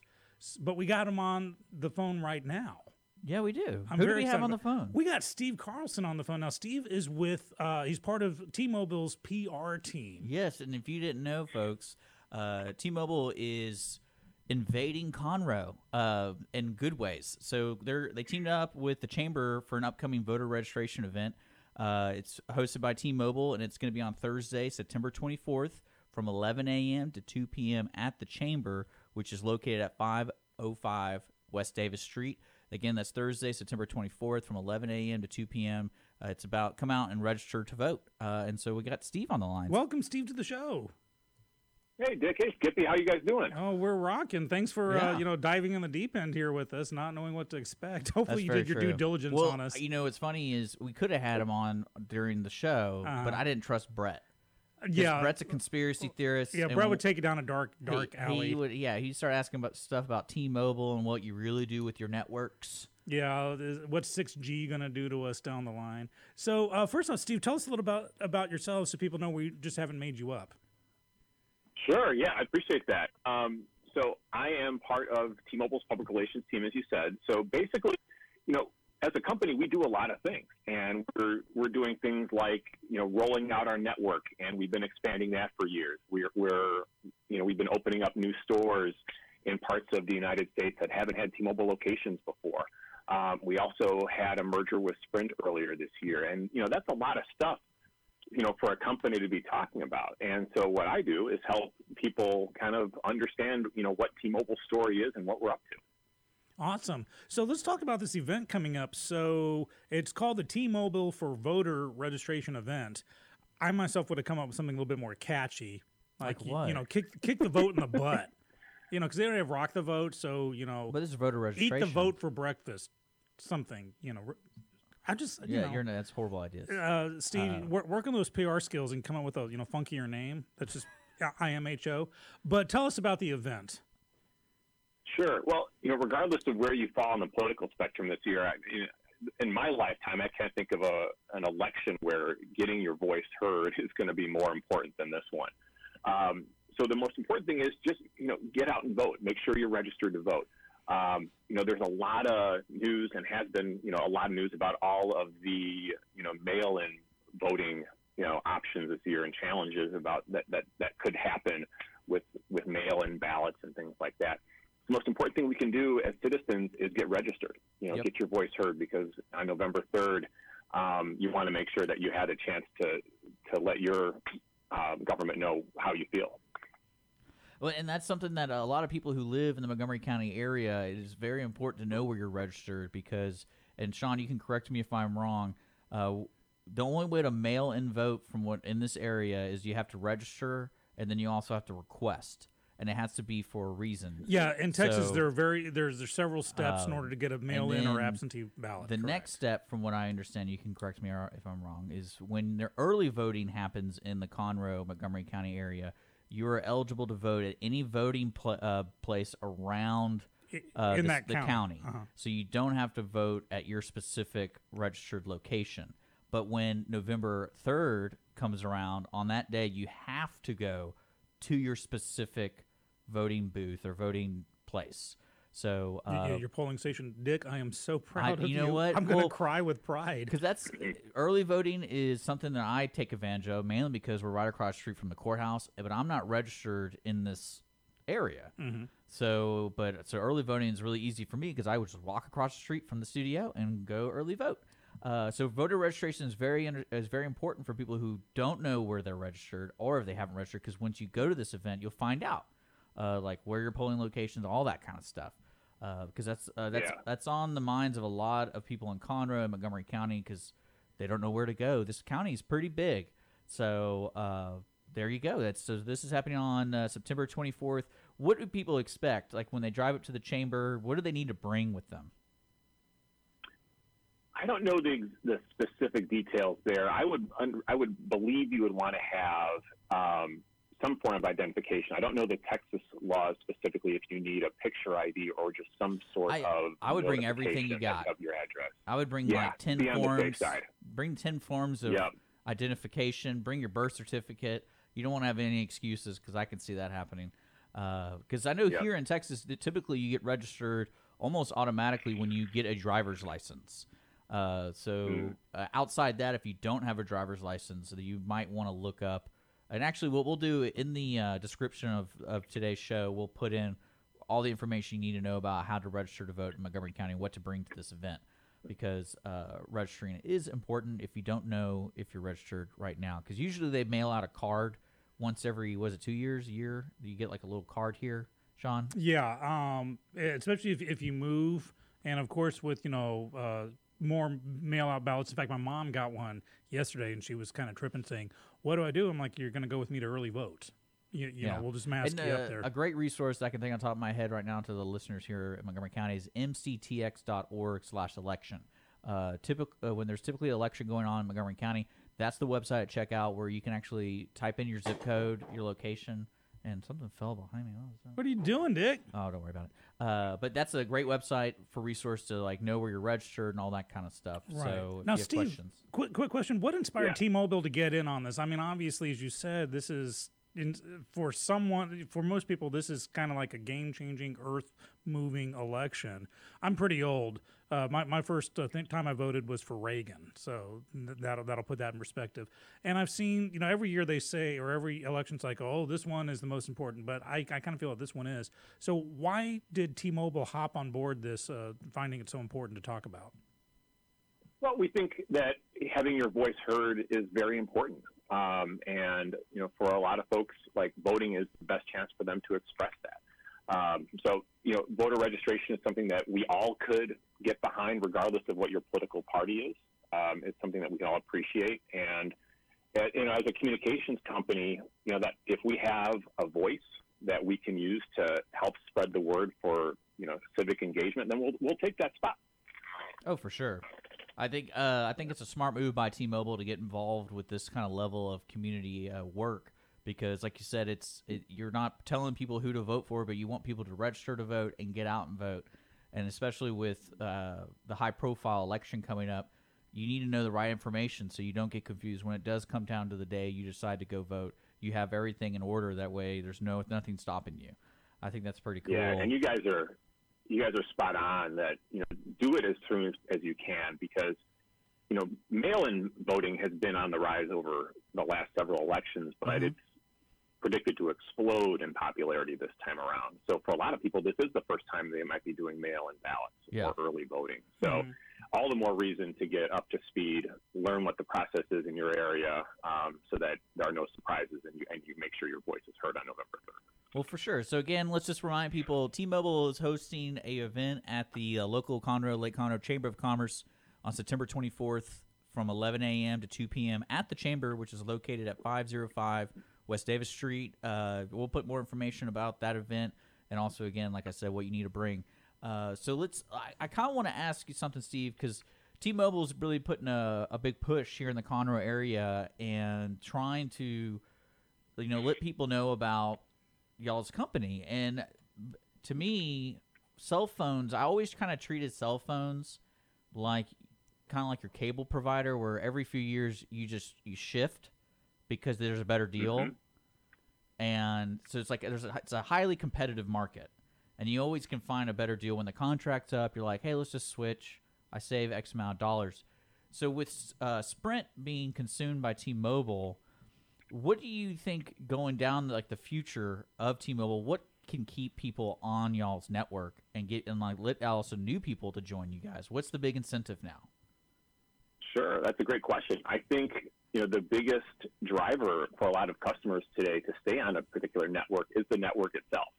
Um, you know, as connection has been so critical, and you know, when we think back, you know, 15, 20 years ago when cell phones really started to take off, it was first a convenience, and then as we got cell phones, more people got them, and the network coverage became better. It became a, a health and safety tool. I mean, you know, if you were stranded on the side of the road, if you had a cell phone, you could call for help where you couldn't have done that a couple years before that. Um, nowadays, as we all know, cell phones have become so ubiquitous; they're such a part of our lives, and the quarantine um, just underscored even more how important it is for us to be able to stay connected. And you know, back in the day, you know, we had varying expectations for cell phone service. You know, meaning like, what, well, you know, we would say, things, "Oh, I'm going through a tunnel, I'm, I'm going to lose you," or "I'm getting in an elevator, I'm going to use, I'm going to lose you." Nowadays, we expect our phones to work in tunnels, we expect them to work in elevators, and we expect them to work in,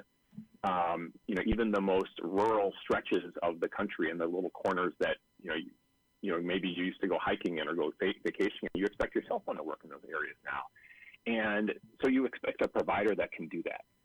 And so in the last several years, T-Mobile has been expanding first its 4G network to um, areas where we previously hadn't been before.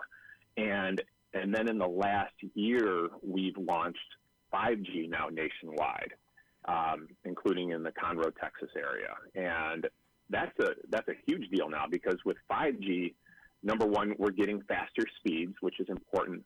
But the type of 5G that T-Mobile has rolled out first in this area is all about getting better service in buildings and in the furthest reaches of the area that might be outside of town. So if people had a challenge years ago getting wireless service from any carrier um, in the areas outside of, of Conroe, then you know they're, they're if, if they switch to T-Mobile, um, they're going to get uh, better coverage than they would have even a couple years ago. And same thing is if you're in your home let's say years ago, maybe you would go down to the basement and sometimes your cell phone didn't work as strongly as it used to. With T-Mobile's 5G, that coverage you get inside your a building or inside your home is better than it was too, just based on the type of spectrum without getting too nerdy that we use with 5G. It penetrates buildings better. Well, what, what I also want to let listeners know, especially in rural areas, one of the benefits of having a strong network. And uh, my brother lives in Liberty County, and he lives in a very rural area. It's so And- small that in, in case of emergency, you call nine one. Yes, uh, and what's what's interesting is the internet connection out there is you either pay a crazy amount of money because there's not an infrastructure there. So he had an option to either pay for satellite internet, or he just upped his plan with his mobile carrier, and he Turned used, into a hotspot. and turned it into a hotspot, and it was co- it Mhm. was cost effective for him and his family out there. So that's one of the things, especially those who live out in Conroe and live in an area that who do not have access to, uh, I would say, an internet provider. It's uh, T-Mobile and other folks like you are a great option for people who don't have that and want to have email, want to do like the basics. Uh, and that to me, that's one of the coolest things because I know when I go out and visit them, like we kind of all get all our phones together and download whatever movie, and then we're Well, like, well, Steve raised an excellent point. Again, you know, I'm older, and you know, the T-Mobile's got the the the Can you hear me now guy as the spokesman. But a lot of people don't realize that back in the day, that wasn't ironic. That those commercials for the other network going, "Can you hear me now?" That would be our life, where we'd have to pick a section of the house or a room or outside mm-hmm. to literally hold it up to make sure we had bars. And so I, I've seen my, my first cell phone. Literally, I slung over my shoulder in a carry case so it would hold the battery. Oh, yeah. So I I've remember been, those. you know, I, I'm I'm Houston Did- did- Cellular boy. Did you just say that you're like a really important person back then? I was a very important person even back then. I just didn't know it yet, and unfortunately, neither, neither did anyone else. But yeah, so the the five G now. Some, you know, the Alex Jones of the world saying like 5G is going to make people born with gills. That's not the case, right? I mean, this oh is yeah, just, I'm pretty sure Steve knows the answer to this. Oh, he Steve would be honest with us if this were, you know, a big old brain takeover thing. Yeah, there, there are no credible scientific reports that back that up. I figured as such. I just wanted to, you know, we, we have certain listeners that may want to hear that directly. Well, I mean, what I what I love is it's one of those things that it's always something developing, and like you said, you're bringing 4G to 5G, and there's you know the the names are a big reason people move to networks and and getting better coverage. And one thing I want to ask you is, uh, as the PR standpoint of T-Mobile, does T-Mobile feel that at one point you guys want to replace pretty much the uh, communication uh, hub for a house?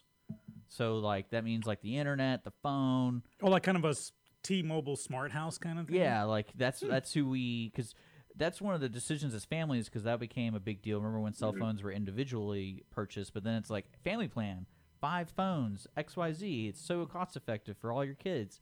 And I'm thinking like, well, I guess the next step is just you know, you have one bill and you pay for your internet and phone from T-Mobile or from whoever. Like total integration. Yeah. Trademark Yeah, pending. yeah, that- yeah, that's a great point. In fact, we have started offering uh, T-Mobile home internet in some areas. Um, Really? Because you know, yeah, because the our wireless network is strong enough that people can use it as a replacement for their cable. So you get your wireless service through us in your home. You get your you know your regular phone service with us, your voice and data service, and um, we can be your primary internet connection too. And then once you do that, you can start using you know your your Wi-Fi to start connecting a lot of other things in your home. If you have a Google Nest or an Amazon Alexa, you can start connecting all of that together. So there's a lot you can do once you get that that nice, strong, reliable connection in your home. And so T-Mobile's been getting into that space too because we have the network that can do that kind of stuff. Yeah, I really think that's going to be a game changer for a lot of folks because out here in Conroe, Montgomery County, we really don't have that many options for IP providers. And that's my cons because me being at the station owner, we have a lot of technical disadvantages with that because we like to stream to Facebook, we like to do these things. We're always broadcasting, and that's one of my biggest kind of like prayers every day is like, please, someone bring better internet to downtown Conroe because everywhere mm. else I feel like is getting the better internet, but we are not because I don't know why. Like I feel like there's there's gatekeepers around downtown going, no more. You have to. I think I think Dick's throwing down the gauntlet here, Steve. So well, I know, just he's be- he's begging for for good stuff well, here. It's funny is like one of the first providers we had here was a, a company called Clearwire, and they were a 3G similar. They basically had a tower, Mhm. and that's where you got you. They gave you a little sand dollar looking thing, or you could get a hub, but it's all wireless. There's no you don't plug into a cable box. It's like nothing like that. And we had that for about a year, and I loved it because it created our mobile options for us. Mhm. And this is before Mhm. phones could be hotspots. So this is like for businesses and stuff. I don't think people really connect yet what this 5G kind of stuff offers local businesses here in Montgomery County. Uh, it just, it's gonna it could change your business, the way you operate and communicate with people. So people need to keep you know tune in to T-Mobile uh, with this 5G stuff because it really could change your business. And I'm presuming that for the event on Thursday, this Thursday, one uh, between eleven and two at the Next- yeah, chamber, 24th. Yeah, sorry, uh, that that day. Uh, I saw Thursday the twenty fourth. Well, no, that's yeah, not you know, not that's right. Today's Thursday, so by the time this episode airs, it'll be this upcoming Thursday. yeah. I had it right for once. But I'm I'm presuming that um, there will be staff there, Steve, to when people having questions about T-Mobile in general, um, they'd be able to get their answers there too. Yeah, I, I, would- I believe we have people there that can help with all of the, the phone and internet questions and everything like that too. Oh, cool. Well, Awesome. I know, uh, Steve. Steve, thanks so much for calling in. Let us know about T-Mobile and the upcoming Register to Vote event. Hey, I, I know we're short on time, but I have a great PR idea for Steve here. Oh, here we and you can take it and run with it. Steve, I've been working Go on ahead. Okay, I've been working on this one. So, like, you know, you and all the competitors out there, you know, we cover 98% of this person or 99% of the nation or this and that. Okay, what you guys need to do is find the one town that doesn't have it, you know, like anything. Be the first one there. You know, Hackensack, Wyoming, something like that, whoever it is. And, and be the first network there and have like a great race kind of thing. There's, I uh, tell you, in our race to get to 99%, we were the first in a lot of areas too. Nice. And, uh, it's uh, you know it, it's a good feeling to to bring that connection to communities that have never had it before. That's that's for sure. And for those that towns that have been waiting, it's it's a very it's a very satisfying experience for them. It's peace of mind that they can reach you know emergency services for the first time from their homes if they didn't have good service or or you know anywhere they're out and about um, to be able to have that phone as a lifeline for the first time. It's uh, it's very gratifying for sure. Awesome. That's great to hear. Well, again, all the information that we discussed with Steve is going to be located in the description. Uh, again, Steve, thanks so much for calling in and letting us know what's going on for this event coming up at the chamber. And uh, you have a good rest of the day. All right. Thank you guys. And by the way, I just want to say thank you both for what you're doing with Lone Star Community Radio too, because if there was ever a time when radio has been such an important connection for people, it's been this year too. You know, when we all stopped going into work and we were staying at home to be safe, you know, our DJs became our lifeline too. Those were our connections and um, the people who kept us informed on everything that was going on in the world and in our communities is huge. And there's always going to be a place for community radio. I love what you guys are doing and keep it up. All right, thank you so much. Thank you so much. Appreciate that. And uh, yeah, we're gonna get back to the with Brett and I with you gone, Sean. I'm so gonna magically disappear. And uh, that that that was our interview. So we'll see you guys later.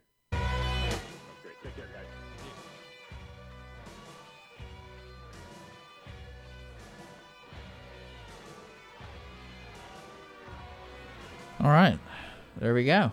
That was the interview. What do you think, T-Mobile? Thank you so much for uh, joining us, Steve, and talking about the voter registration event coming up here in Conroe, and also about uh, you know T-Mobile in general. You know, it, it's funny, Brett. If uh, during the interview with them, I asked them about what T-Mobile's future plans are, because to me, as a business, the cellular market is always kind of changing Yeah. and it's always about the new technology. What can it do? But then I, if you think about it, like uh, what we were talking about during that interview with Steve was, you know, as the infrastructure gets better, it's it's change. It will change our future lives with having the technology and the the exchange of information to the point where like our phone will become. It is already is kind of like our main way to run a business, run a household and things like that. Like you can do your taxes on your phone, you can control your lights on your phone, you can be in your office and you going, hey, start the crock pot, you know, that kind of stuff. And with information and especially exchanging large files at a fast rate, because I, was watching a, video from I think it was 1990, like two, and it was at a Circuit City, and they were talking about the the uh, Apple computers and another computer, and was showing like what they were trying to sell and the whole everyone there you could tell had no idea what this guy was talking about like oh how much ram does it have how many gigabytes this is like a you know the floppy disk this is the this is why floppy disks are better than the the real floppy disk like the hard disk compared to the The smaller discs were Yeah. better than the big big ones. and it was just like and everybody there was just like i have no idea what you're talking about See, I remember when there were 12 inch floppy disks. wow That's that was really the original big. floppy disk. I thought it was like a nine big by old nine. twelve inch. nine by nine. Is it nine There were by 12 nine? inch. The, there were 12 inch. They went. It was 12 inch. Went down to nine inch. Then that went down to five and a, five and a quarter. And that and then that went down to three and a half. yeah and like but now we're And then the CDs started coming out, and I was like, ah Well, there was that weird period where it was uh, like zip drives for like two years. Zip drive was the ultimate. oh yeah, that big tape looking Yeah. thing. Is wow. But now, now everything's cloud based. And then, like one thing my brother was showing me is he, yeah. he- Okay, you understand the cloud is just somebody else's computer, right? yeah. Well, no, it's not. I meant more of for the consumer, like literally. Yeah, you- for the consumer, literally somebody else's Yeah. computer. Oh yeah, and that, now you don't have to buy those things though, because what I was during this video, they were trying. Why to, not? Well, I'd rather have all of my information Oh, and that's you, everything. I care about Oh, on a single oh. terabit drive because you can get a terabit drive, terabyte drive, for maybe a hundred bucks. Oh no, I, I, I me I totally get it. Like I all the music I own is local. It's on my I have an old school. See, when I started with computers, and- memory was expensive. I mean, memory ca- came down to I mean, computers are about a hundred, about a hundred bucks, a, about a hundred bucks a kilobyte. Yeah, but now with the ooh, that guy almost fell. Sorry, sir. Uh, what? But now, Why are you sorry? It wasn't- Did you go, did you break up that sidewalk? yeah, I guess it was me who tripped him. Uh, but now, what I'm trying to say is the average consumer, like say for example, my wife. My wife, one of the things that blew my mind about her is she didn't own a, lo- computer. And I was like, wait a That's second. insane. Yeah, I was like, wait a second, what? And she's like, yeah, I just do everything through my phone, like my taxes, like my word compositions, and everything through the phone. And I was like, that is, I, I will That is never- insane. I will never do that. And then I got her a laptop, uh, and she doesn't use it. And I was like, why don't you type this? Because she's like, hey, look, look at this this medical thing I did. And I'm like, why didn't you just do this on the computer? Like that looks like it. Did you tell her the story of the milkmaid and the eggs? No, I don't even know that story. Tell me. Okay, that it's an old, it's an old, it's an old. It might be an Aesop's fable. So, milkmaid has some chickens, and they laid a bunch of eggs. So Okay. she grabs all the eggs, and puts them in a basket, and starts walking off to the fair to sell her eggs. Now, while she's walking to the fair to sell her eggs, She's thinking about all the things she's okay. I'm going to sell the eggs. I'm going to buy a couple of cows. I'm going to have my own yeah. farm, Strawberries. and blah blah blah. And she's making all these plans about what she's going to do with the money she's going to get from selling the eggs. She gets about halfway there, and she trips and drops the basket. All the eggs break. And there are two morals from that story. The first one is don't count your chickens before they hatch. Okay. And the second one is don't keep your eggs all in one basket. Oh yeah, no, I told her that that lifestyle is an extreme because Yeah. you're stuck to this one device. But she uses the cloud service for a lot of her stuff, and it's it, and it's usually she bought the Apple. She has an iPhone, so she has whatever Apple provides. I don't know what it's called. Uh, but I was thinking, you know, the average person now, when they're going forward, they're like, oh, I'll just go whatever T-Mobile gives me, and I'll just buy whatever what's going on there. And Steve was talking about putting uh, T-Mobile in your house, where like they give you the the the hub and the your whole internet structure is run by T-Mobile, not just your phone, like your internet Yeah. provider.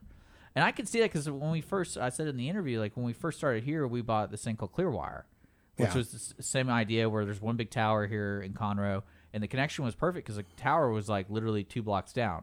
So we were fine for our limit of what we're doing. This before video, but then Yeah. when we wanted to go video, we're like, okay, now we're gonna have to jump that hurdle.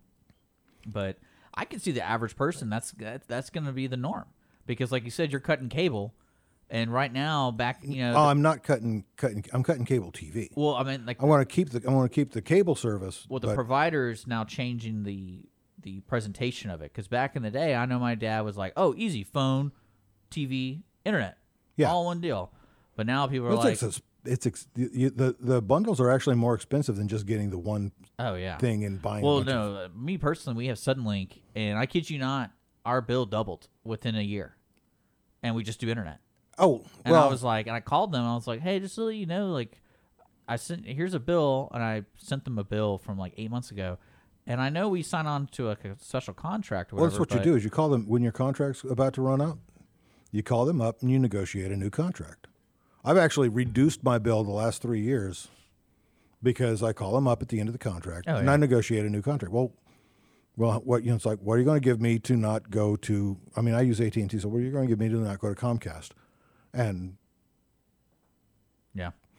I don't know. They I mean, they connect me to their customer retention program, and their customer retention program cuts me a deal. Well, I like the idea of what T-Mobile's doing because in certain rural areas, like here, you're stuck with two people, consolidated and Suddenlink, Uh-huh. and they do not offer very good business internet. That we are we're a very intense internet company. Like we do all our video. I wish I, I wish we could have internet here that we could do YouTube Live, Facebook Live, and then we could do other platforms live during the show. But unfortunately, with the the bandwidth here, they're, they even if I bought their most expensive one, they still can't cover that. What's their top end? Three Three point five meg. Well, I'm talking about up. So like right now, I think we're doing uh, 20, 20 up. Yeah. And I think their top end is 30, and it still wouldn't be. No, that's not It's enough. still not enough. And and that's okay. We- We're a unique business that requ- like depends on the internet. Like most businesses, kind of just need a simple network and you know that kind of stuff. But uh, but uh, unfortunately here, I don't know if there was like some mafia deal with the city of Conroe where it's like we're only lit in Suddenlink and and consolidated in downtown. Actually, in Texas, there there is that kind of deal I all over it. the place, everywhere. Um, Well, because I mean, you're talking about setting uh, deals with like because they're paying for the infrastructure.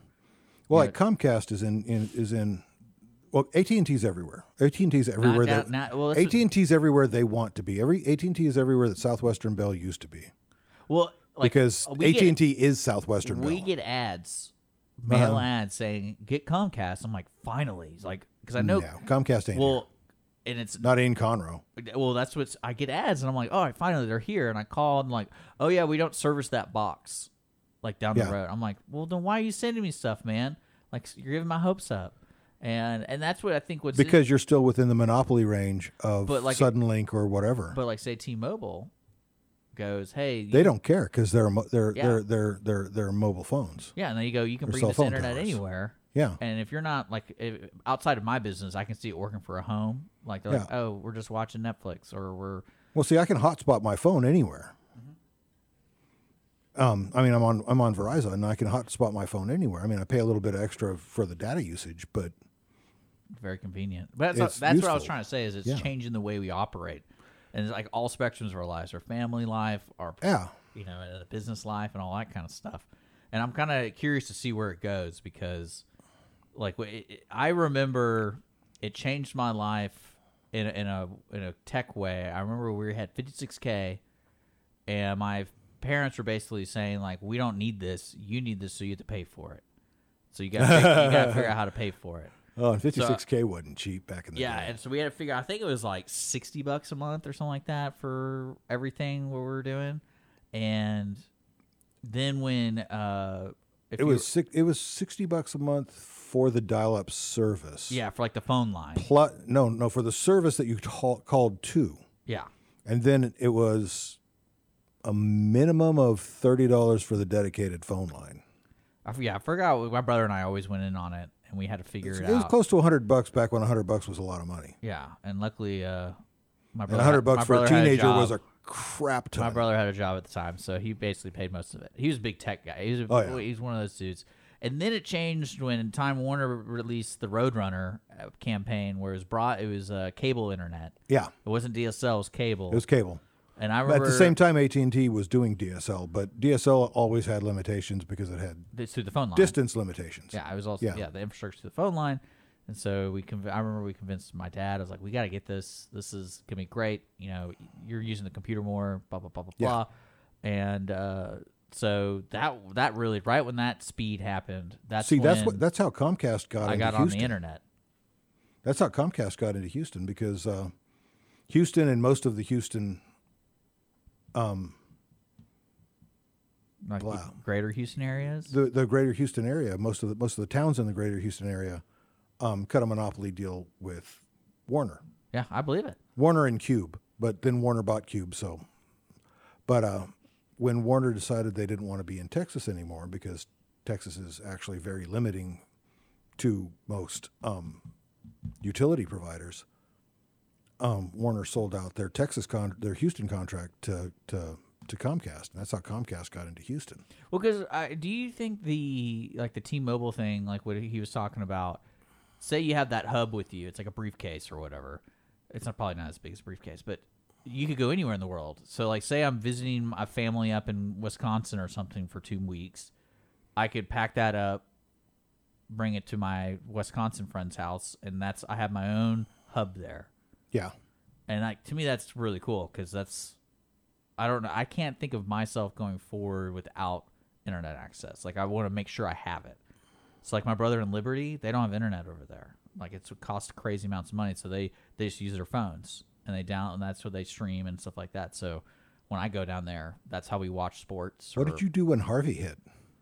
Harvey hit. Oh, I uh, luckily had a new uh, dog, a new dog, so I hung out with the dog pretty much every day. The in dog had internet. Well, no, it's just I was occupied training the dog. Ah, well, see, that's. Uh, believe it or not, when when the internet goes, you can walk out the door. well, out I the meant more of like if I know tomorrow's gonna be normal, I need to have access to the station. I need to have certain things set up. Yeah. Where like like when we go on vacation, I have to have that. Yeah. Because we were, I've still got to be tied to this place one way or another. Yeah. And I, uh, yeah, that's what I'm saying. For me, I have to be able to do that. So That's because you don't have an assistant. Well, I'm the only one that knows how to do everything. So we do have a assistant. We have Rick. Rick knows how to do stuff here, but it's more of me. I want to be able to respond and do stuff. Because what's his name? Your little eighteen-year-old intern left. You should have kept Yeah, him. should have kept him. Should have made him stay, be your assistant. Yeah. I get vacations. We're getting there. We're getting there. I get So- vacations. You being an intern, you don't get to st- you don't get vacations. You have to be a paid employee to get vacations. But that, that, I think that's my my fault in, a- in a, as an entrepreneur. Like I like to do everything. I like because I know how to do it. Yeah. And that's where that's probably what's pulling me back a little bit. There's a Uh, lot of Texas businesses that have that problem where the Yeah. guy at the top doesn't know how to delegate. No. And so he's got got his fingers in all of the pies and it's like, no, no, just let other people do their job. Just make sure you hire good people. Yeah, we're getting there though. Um, but that's that's exciting to me about having internet everywhere. I can be able to do stuff because we really do for our entertainment at home. That's what we we use the internet just to watch everything. Now I do have a I do have a really good DVD collection. So if the you know if the internet goes down, we we have plenty of entertainment. But There you go. outside that, we I mean we got records. We got we got c- cool stuff, man. If the apocalypse happens, we're good. I had to buy a DVD player for my new computer because the computer I got early last year, um, actually about this time last year, uh, was a gaming computer, so it didn't actually come with a DVD player. Yeah. You You just know, get one of because those you're supposed USB to download all download all your games, but about half of my games are on Yeah, you just get uh, you you just get one of those USB. just yeah, that's what I did. I got a USB one that cost like nine bucks, ten yeah, bucks. I got one. Yeah. just in case. Well, I mean, I Then I spent another thirty bucks. and got a hard drive reader for my wife's computer, so she well, can. I think if people want to get into tech, it's so easy and and inexpensive to do it. Yeah. But the most average person, I can totally see the phone is there. Like my, Oh, yeah. my wife, the perfect example. Like she's good with just the phone. She's good. It'll bite her in the ass. No, I believe it, but she's good for now. And that's why I gave her a laptop. I was like, "Here, use this whenever." Now she uses it for class, so Yeah. she's doing online classes and stuff like that. And I can't imagine doing that. She's doing for three hours, and it, like to me, that would drive me nuts. Because I, I walk, I, I make dinner when she has class, so I bring her dinner, and literally all it is is like twenty screen, little mini screens, and you're sitting there watching, listening. And I'm- oh, oh, the little the the the not Zoom- Skype, it's Zoom. Zoom, yeah. the And Zoom thinking- conferences and stuff. And I'm like, man, that's got to be. And I asked her, I go, hey, can you turn off your camera? Like, what happens if you turn off your camera?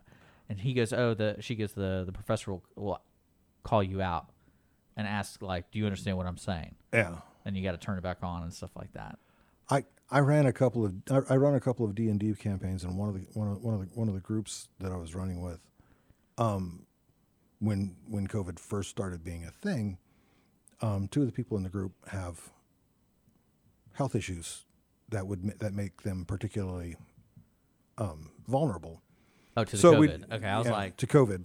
So we decided to do a. Uh, Oh yeah, that well, that's what my buddy. we decided to do a Discord Yeah, that's what my buddy does. He doesn't have any friends. Oh my god, it was mind-numbingly awful the Oh. Discord because you you and I were talking to each other directly. Yeah. You can see my eyes, you can see my face, you can you get verbal cues.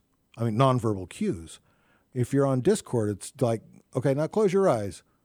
Close your eyes. Trust me, I'm not going to hit you or anything. Okay. But you really don't understand anything that I mean or what I'm saying. You have no idea when I'm stopping. You have no idea when you can come in because Well, there's a real talent to people who know how to dictate a Zoom interview or a Zoom conference. Oh, I know. And it, it it takes I I mean it takes someone special to really understand how what words to use, what cues to use. And I can see D and D if you like if you really I mean you got to be on it. And that kind of defeats the purpose of to me D and D is supposed to be kind of loose and fun and Oh yeah, like and it that. is. And, one of the people was, and one of the people was partially deaf, and what we didn't know until, until we did the Discord, um, she cheats. She doesn't actually listen so much because she can't hear as much. She reads li- she she partially reads lips. So if somebody's like so if well, and if, since it was a Discord and you don't have, and we weren't doing a video Discord, we were just doing a straight Discord. She had no idea what people were saying because she was like that, and so she was completely out of it because she had no idea what was going on. I mean, yeah, I, it's so it's so bizarre to me, especially when you're in a higher like with her class that she's doing anatomy and some of that stuff like that. And I was like, I don't really know how you can actually receive the knowledge and and actually comprehend what's what he's trying to tell you. But luckily for her, she's already taken the class a long time ago, so she's had to do a refresher. I've been to live lectures that I wasn't sure what I was learning. Oh, there's certain professors, or is there a lady version of professor, or is it everything's just neutral? Professor, Okay, yeah. I don't know yet. You never know. There's Person always who new words. professes, There's, professor. there's always a new word for everything. But uh, I, there's always a certain ones that have the tones that, Yeah. like, to me, it's kind of like any church. I, well, any church I go to, I'm out within like four minutes. Oh, I'm- I'm yeah. like, okay. And it's so peaceful. I had the best sleep ever. Uh, yeah, I was raised Lutheran, and there's a, there's this kind of singing, kind of talking thing that Lutheran ministers do. That about five minutes into the sermon, yeah, you're asleep. Yeah, and I love it because that's the best sleep you'll ever get. Uh, but no, I can't imagine doing school online. What's What's neat is uh, Till your mom thumps you. Yeah, true. Uh, well, you know, the teacher always like slams the book, and you're like, "Whoa!" Uh, Had a professor do that. Yeah. My sociology professor, freshman year of college, whole full full full lecture hall, about 150 people. All of us were asleep. Oh. About 20 minutes into it, he slams his book and walks out. Well, let me. Okay, I want to ask you this because you've you've you've been to those like lectureships and stuff, and I asked my Yeah. wife because uh, Suddenlink went down. Some crazy man uh, hit the Entergy pole, which is right next to the the the thing, Yeah. internet and everything. So it was down all day, power and that. Okay. And and I was like, what are you gonna do about class? Because you can come up here if you want. Like we have internet up here. And she's like, oh, I'll just watch the recording. And I go, then why are you spending time in the middle of like our dinner? Like, why don't you just watch the recording? And he's like, oh, the professor still wants you, like, wants us to be there. I'm like, well, what's the difference? I guess you can't really talk to each other. You can ask. You can if you, if there's something that you particularly don't don't get, you can always raise your hand and ask. Yeah. I mean, I would always be like, I'm watching the recording or listening to it or whatever on my own time. I mean, to be fair, I dropped out of college pretty early on because I had a baby. Yeah. Well, I mean, that's well. I think that's what the convenience appeal to the online classes are. Is like for her, she's kind of treated like we know you're a full time nurse. We know, so Yeah. it's like this is how we kind of work around your schedule. She goes to Lone Star College, and that's kind of like their See, that's really amazing. That's yeah. And like their mentality there is they work with you and then stuff like that. And especially with the professor, that's one thing I was impressed with is he was texting her, Uh-huh. going like, "Where are you?" And she's like, "Oh, I'm, I know the internet's Wow, that's cool. Yeah, and I was like, that's why I told. Her, I was like, you can tell them like the internet's down. I can send you the status and like so they don't think you're lying or something.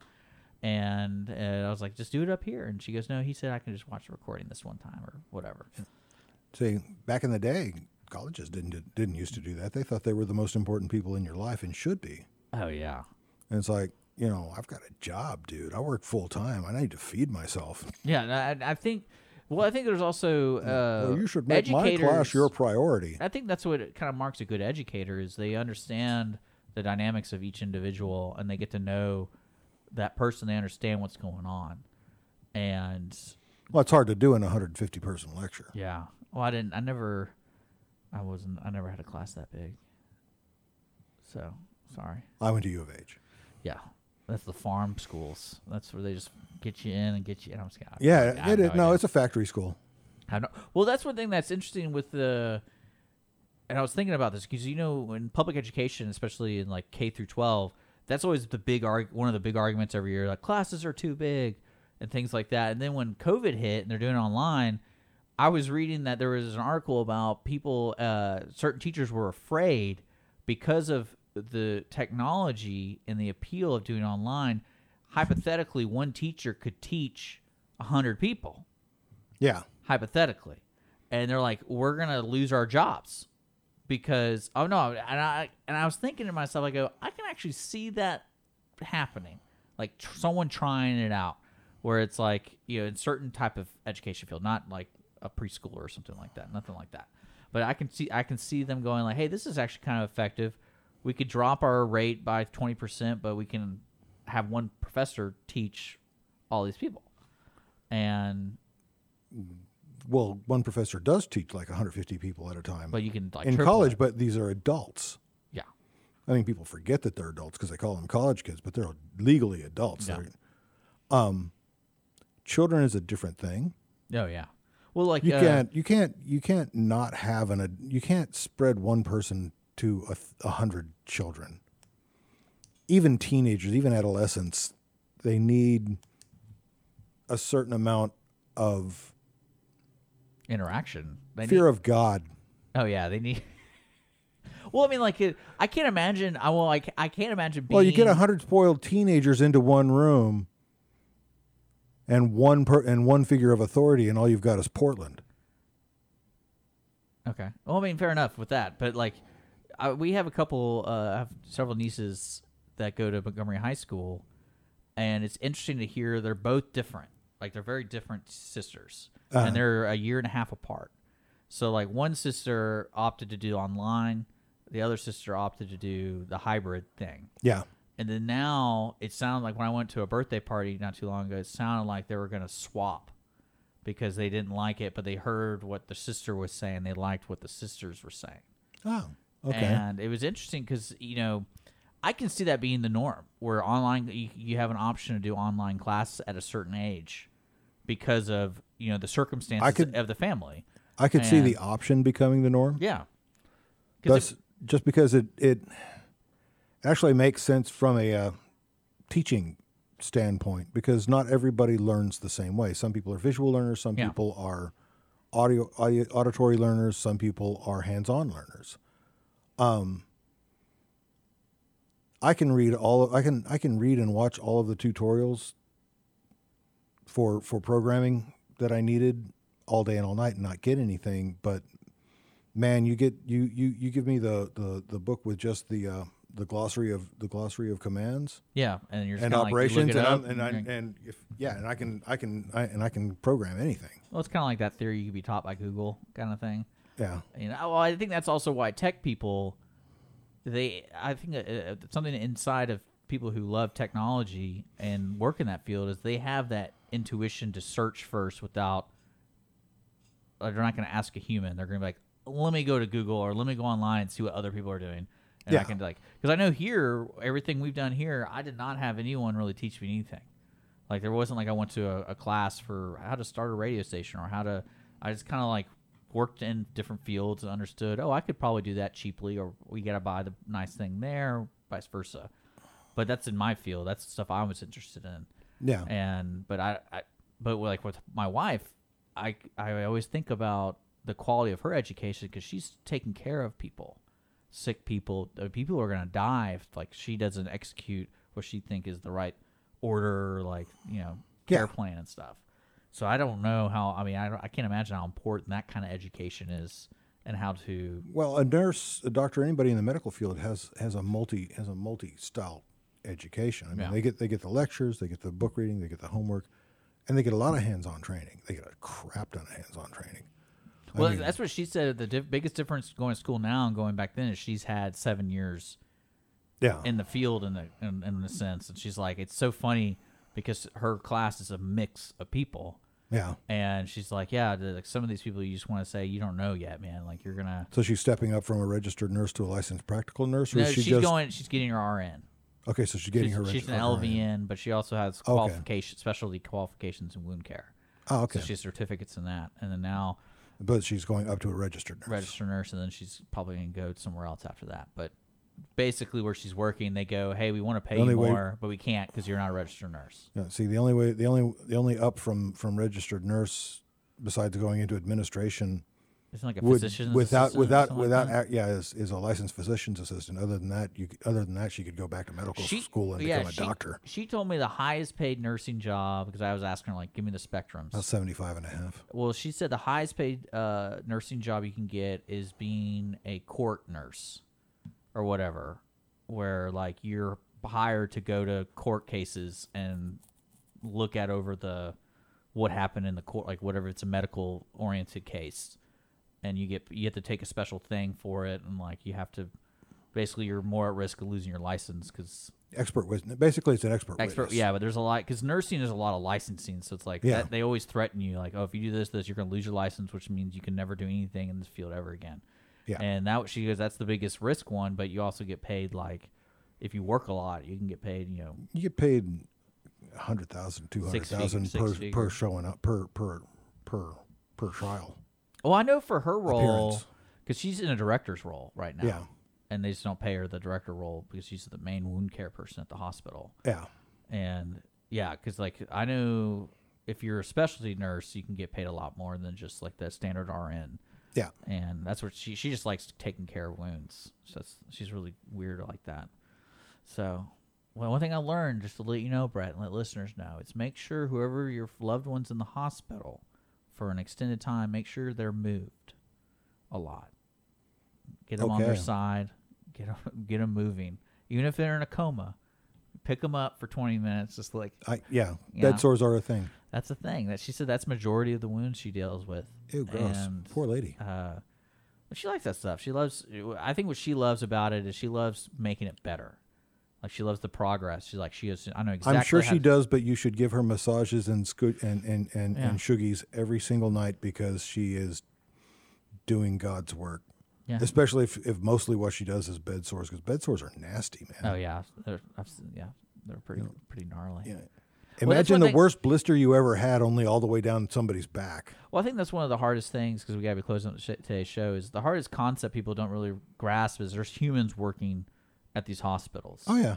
So like with my day to day life, that's one thing I learned through her. My day to day life is completely different from her day to day life, and if you think about it time spent on the average person who's not a medical field worker, how long do they spend in hospitals? I mean, I would say like uh, if it's an unfortunate life lifetime, you're you could be a year to two years of spent Well- time of like you know visiting your mom who's in the hospital. You know what I'm talking about, or going to yeah, the I can I can expand that. Okay. Because what I've observed is that what a lot of people don't understand is that all care workers, doctors, nurses, um, even corpsmen, uh, orderlies, um, firemen, policemen, their job, their day, their day to day is dealing with the worst five minutes to a half an hour Of of per- yeah. some of somebody else's life. Yeah, and I think Period. and I think that's something that uh we got. I mean, I th- I th- I do think our society, unfortunately, like in today's society, it's it's kind of getting off its head with like well, like Yeah. police force and stuff like that. But I think overall, there's definitely a special appreciation in the level of our society in the United Oh, yeah. States. Like We're- especially for my wife. to. My wife, I mean, she deals with a lot of positive stuff. Sometimes when she has a hard week, they'll do stuff for her, and like patients give her stuff, and they t- constantly talk to her and like follow Oh. up. And it's because I, and I also tell her, I was like, that's a reflection of how good of a Yeah. nurse you are. Because if somebody's calling you a year later and sending you flowers or something, I either need to be worried, or you're it's you're a good nurse, and or both. Why can't it be both? Yeah. but uh, but yeah, it's uh, it's an interesting deal. We gotta be closing up Old Mrs. show. Snyder, 180 year old woman, just fell in love with your wife. And- Oh, but Mr. S- Mrs. Snyder had, you know, a son. Yeah. Well, there you go. Uh oh. uh oh. It's 10:53. We gotta be shutting down. Dick and Skippy in the mornings. Uh, thank you to Steve Carlson from T-Mobile talking about the upcoming registration, voter registration. I put information about how to check your voter registration status in the link in the description for here in Montgomery County, uh, and then also stuff about the event itself over at the chamber. Uh, going down the list right now, it is Friday. We do have a guest on Monday and Wednesday. We got Rick Sellers coming in talking about an audio drama book that they're releasing. Uh, Rick is also a host here on uh, one of the shows, and then we also have Krista Fabregas on Wednesday. She's gonna be she's with the U.S. Census Bureau. They're still counting people, folks. So uh, we're gonna she's gonna give us an update about that, and then we don't have a guest for Wednesday. Uh, so if you're interested in being a guest, contact us. And don't forget Taco Patron, Taco Review, dropping at 3 p.m. on Monday. Brett, thank you so much for coming up here, and I appreciate Thank it. you for having me. I'm very disappointed in the Facebook crowd.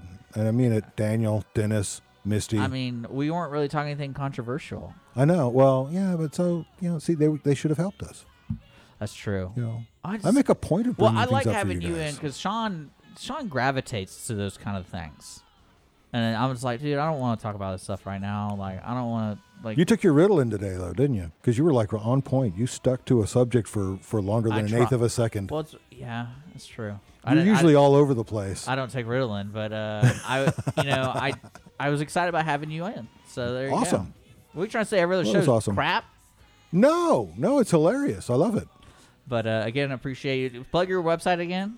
Uh, casualnotice.com. Yeah. I haven't updated it in seven months, so it's not changed a lot. Well, it's still available for people. So, uh, yeah, everyone have a good weekend. Just a, another plug before we go is the Tempest is happening over at some park in the Woodlands, uh, starting around five o'clock. Sorry, Sean. Points North Theater. Go go to go to Points North Theater Company. It's free. You can bring water. You can bring food. It's at the park. It's it's social distanced. It's all that kind of cool stuff. Wear a mask. I don't. Yeah, I mean, imagine why. Is everything mask required? You just assume. Like Yeah, sure. Let, let not let's go with swimming and stuff, but like yeah. Yeah. Um, but yeah, there you go. So uh, if you want more information about the Tempest, check out Wednesday's show because we have interviewed some of the cast. So there you go. All Or right. call Sean. Sean will answer. Yeah. Well, Hang on, uh, let me get you his phone number. we'll see you guys later.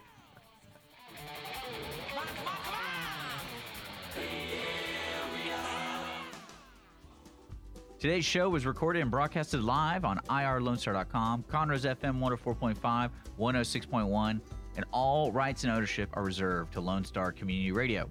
For more information regarding this program and Lone Star Community Radio, visit us online at irlonestar.com. Lone Star Community Radio is Montgomery County's community radio station, serving the community with local programming on TV, radio, and online. If you enjoyed today's program, please support us by sponsorship or starting your own show. Contact us today by phone or text at 936 666 1084 or email the station at lscrstudios at gmail.com.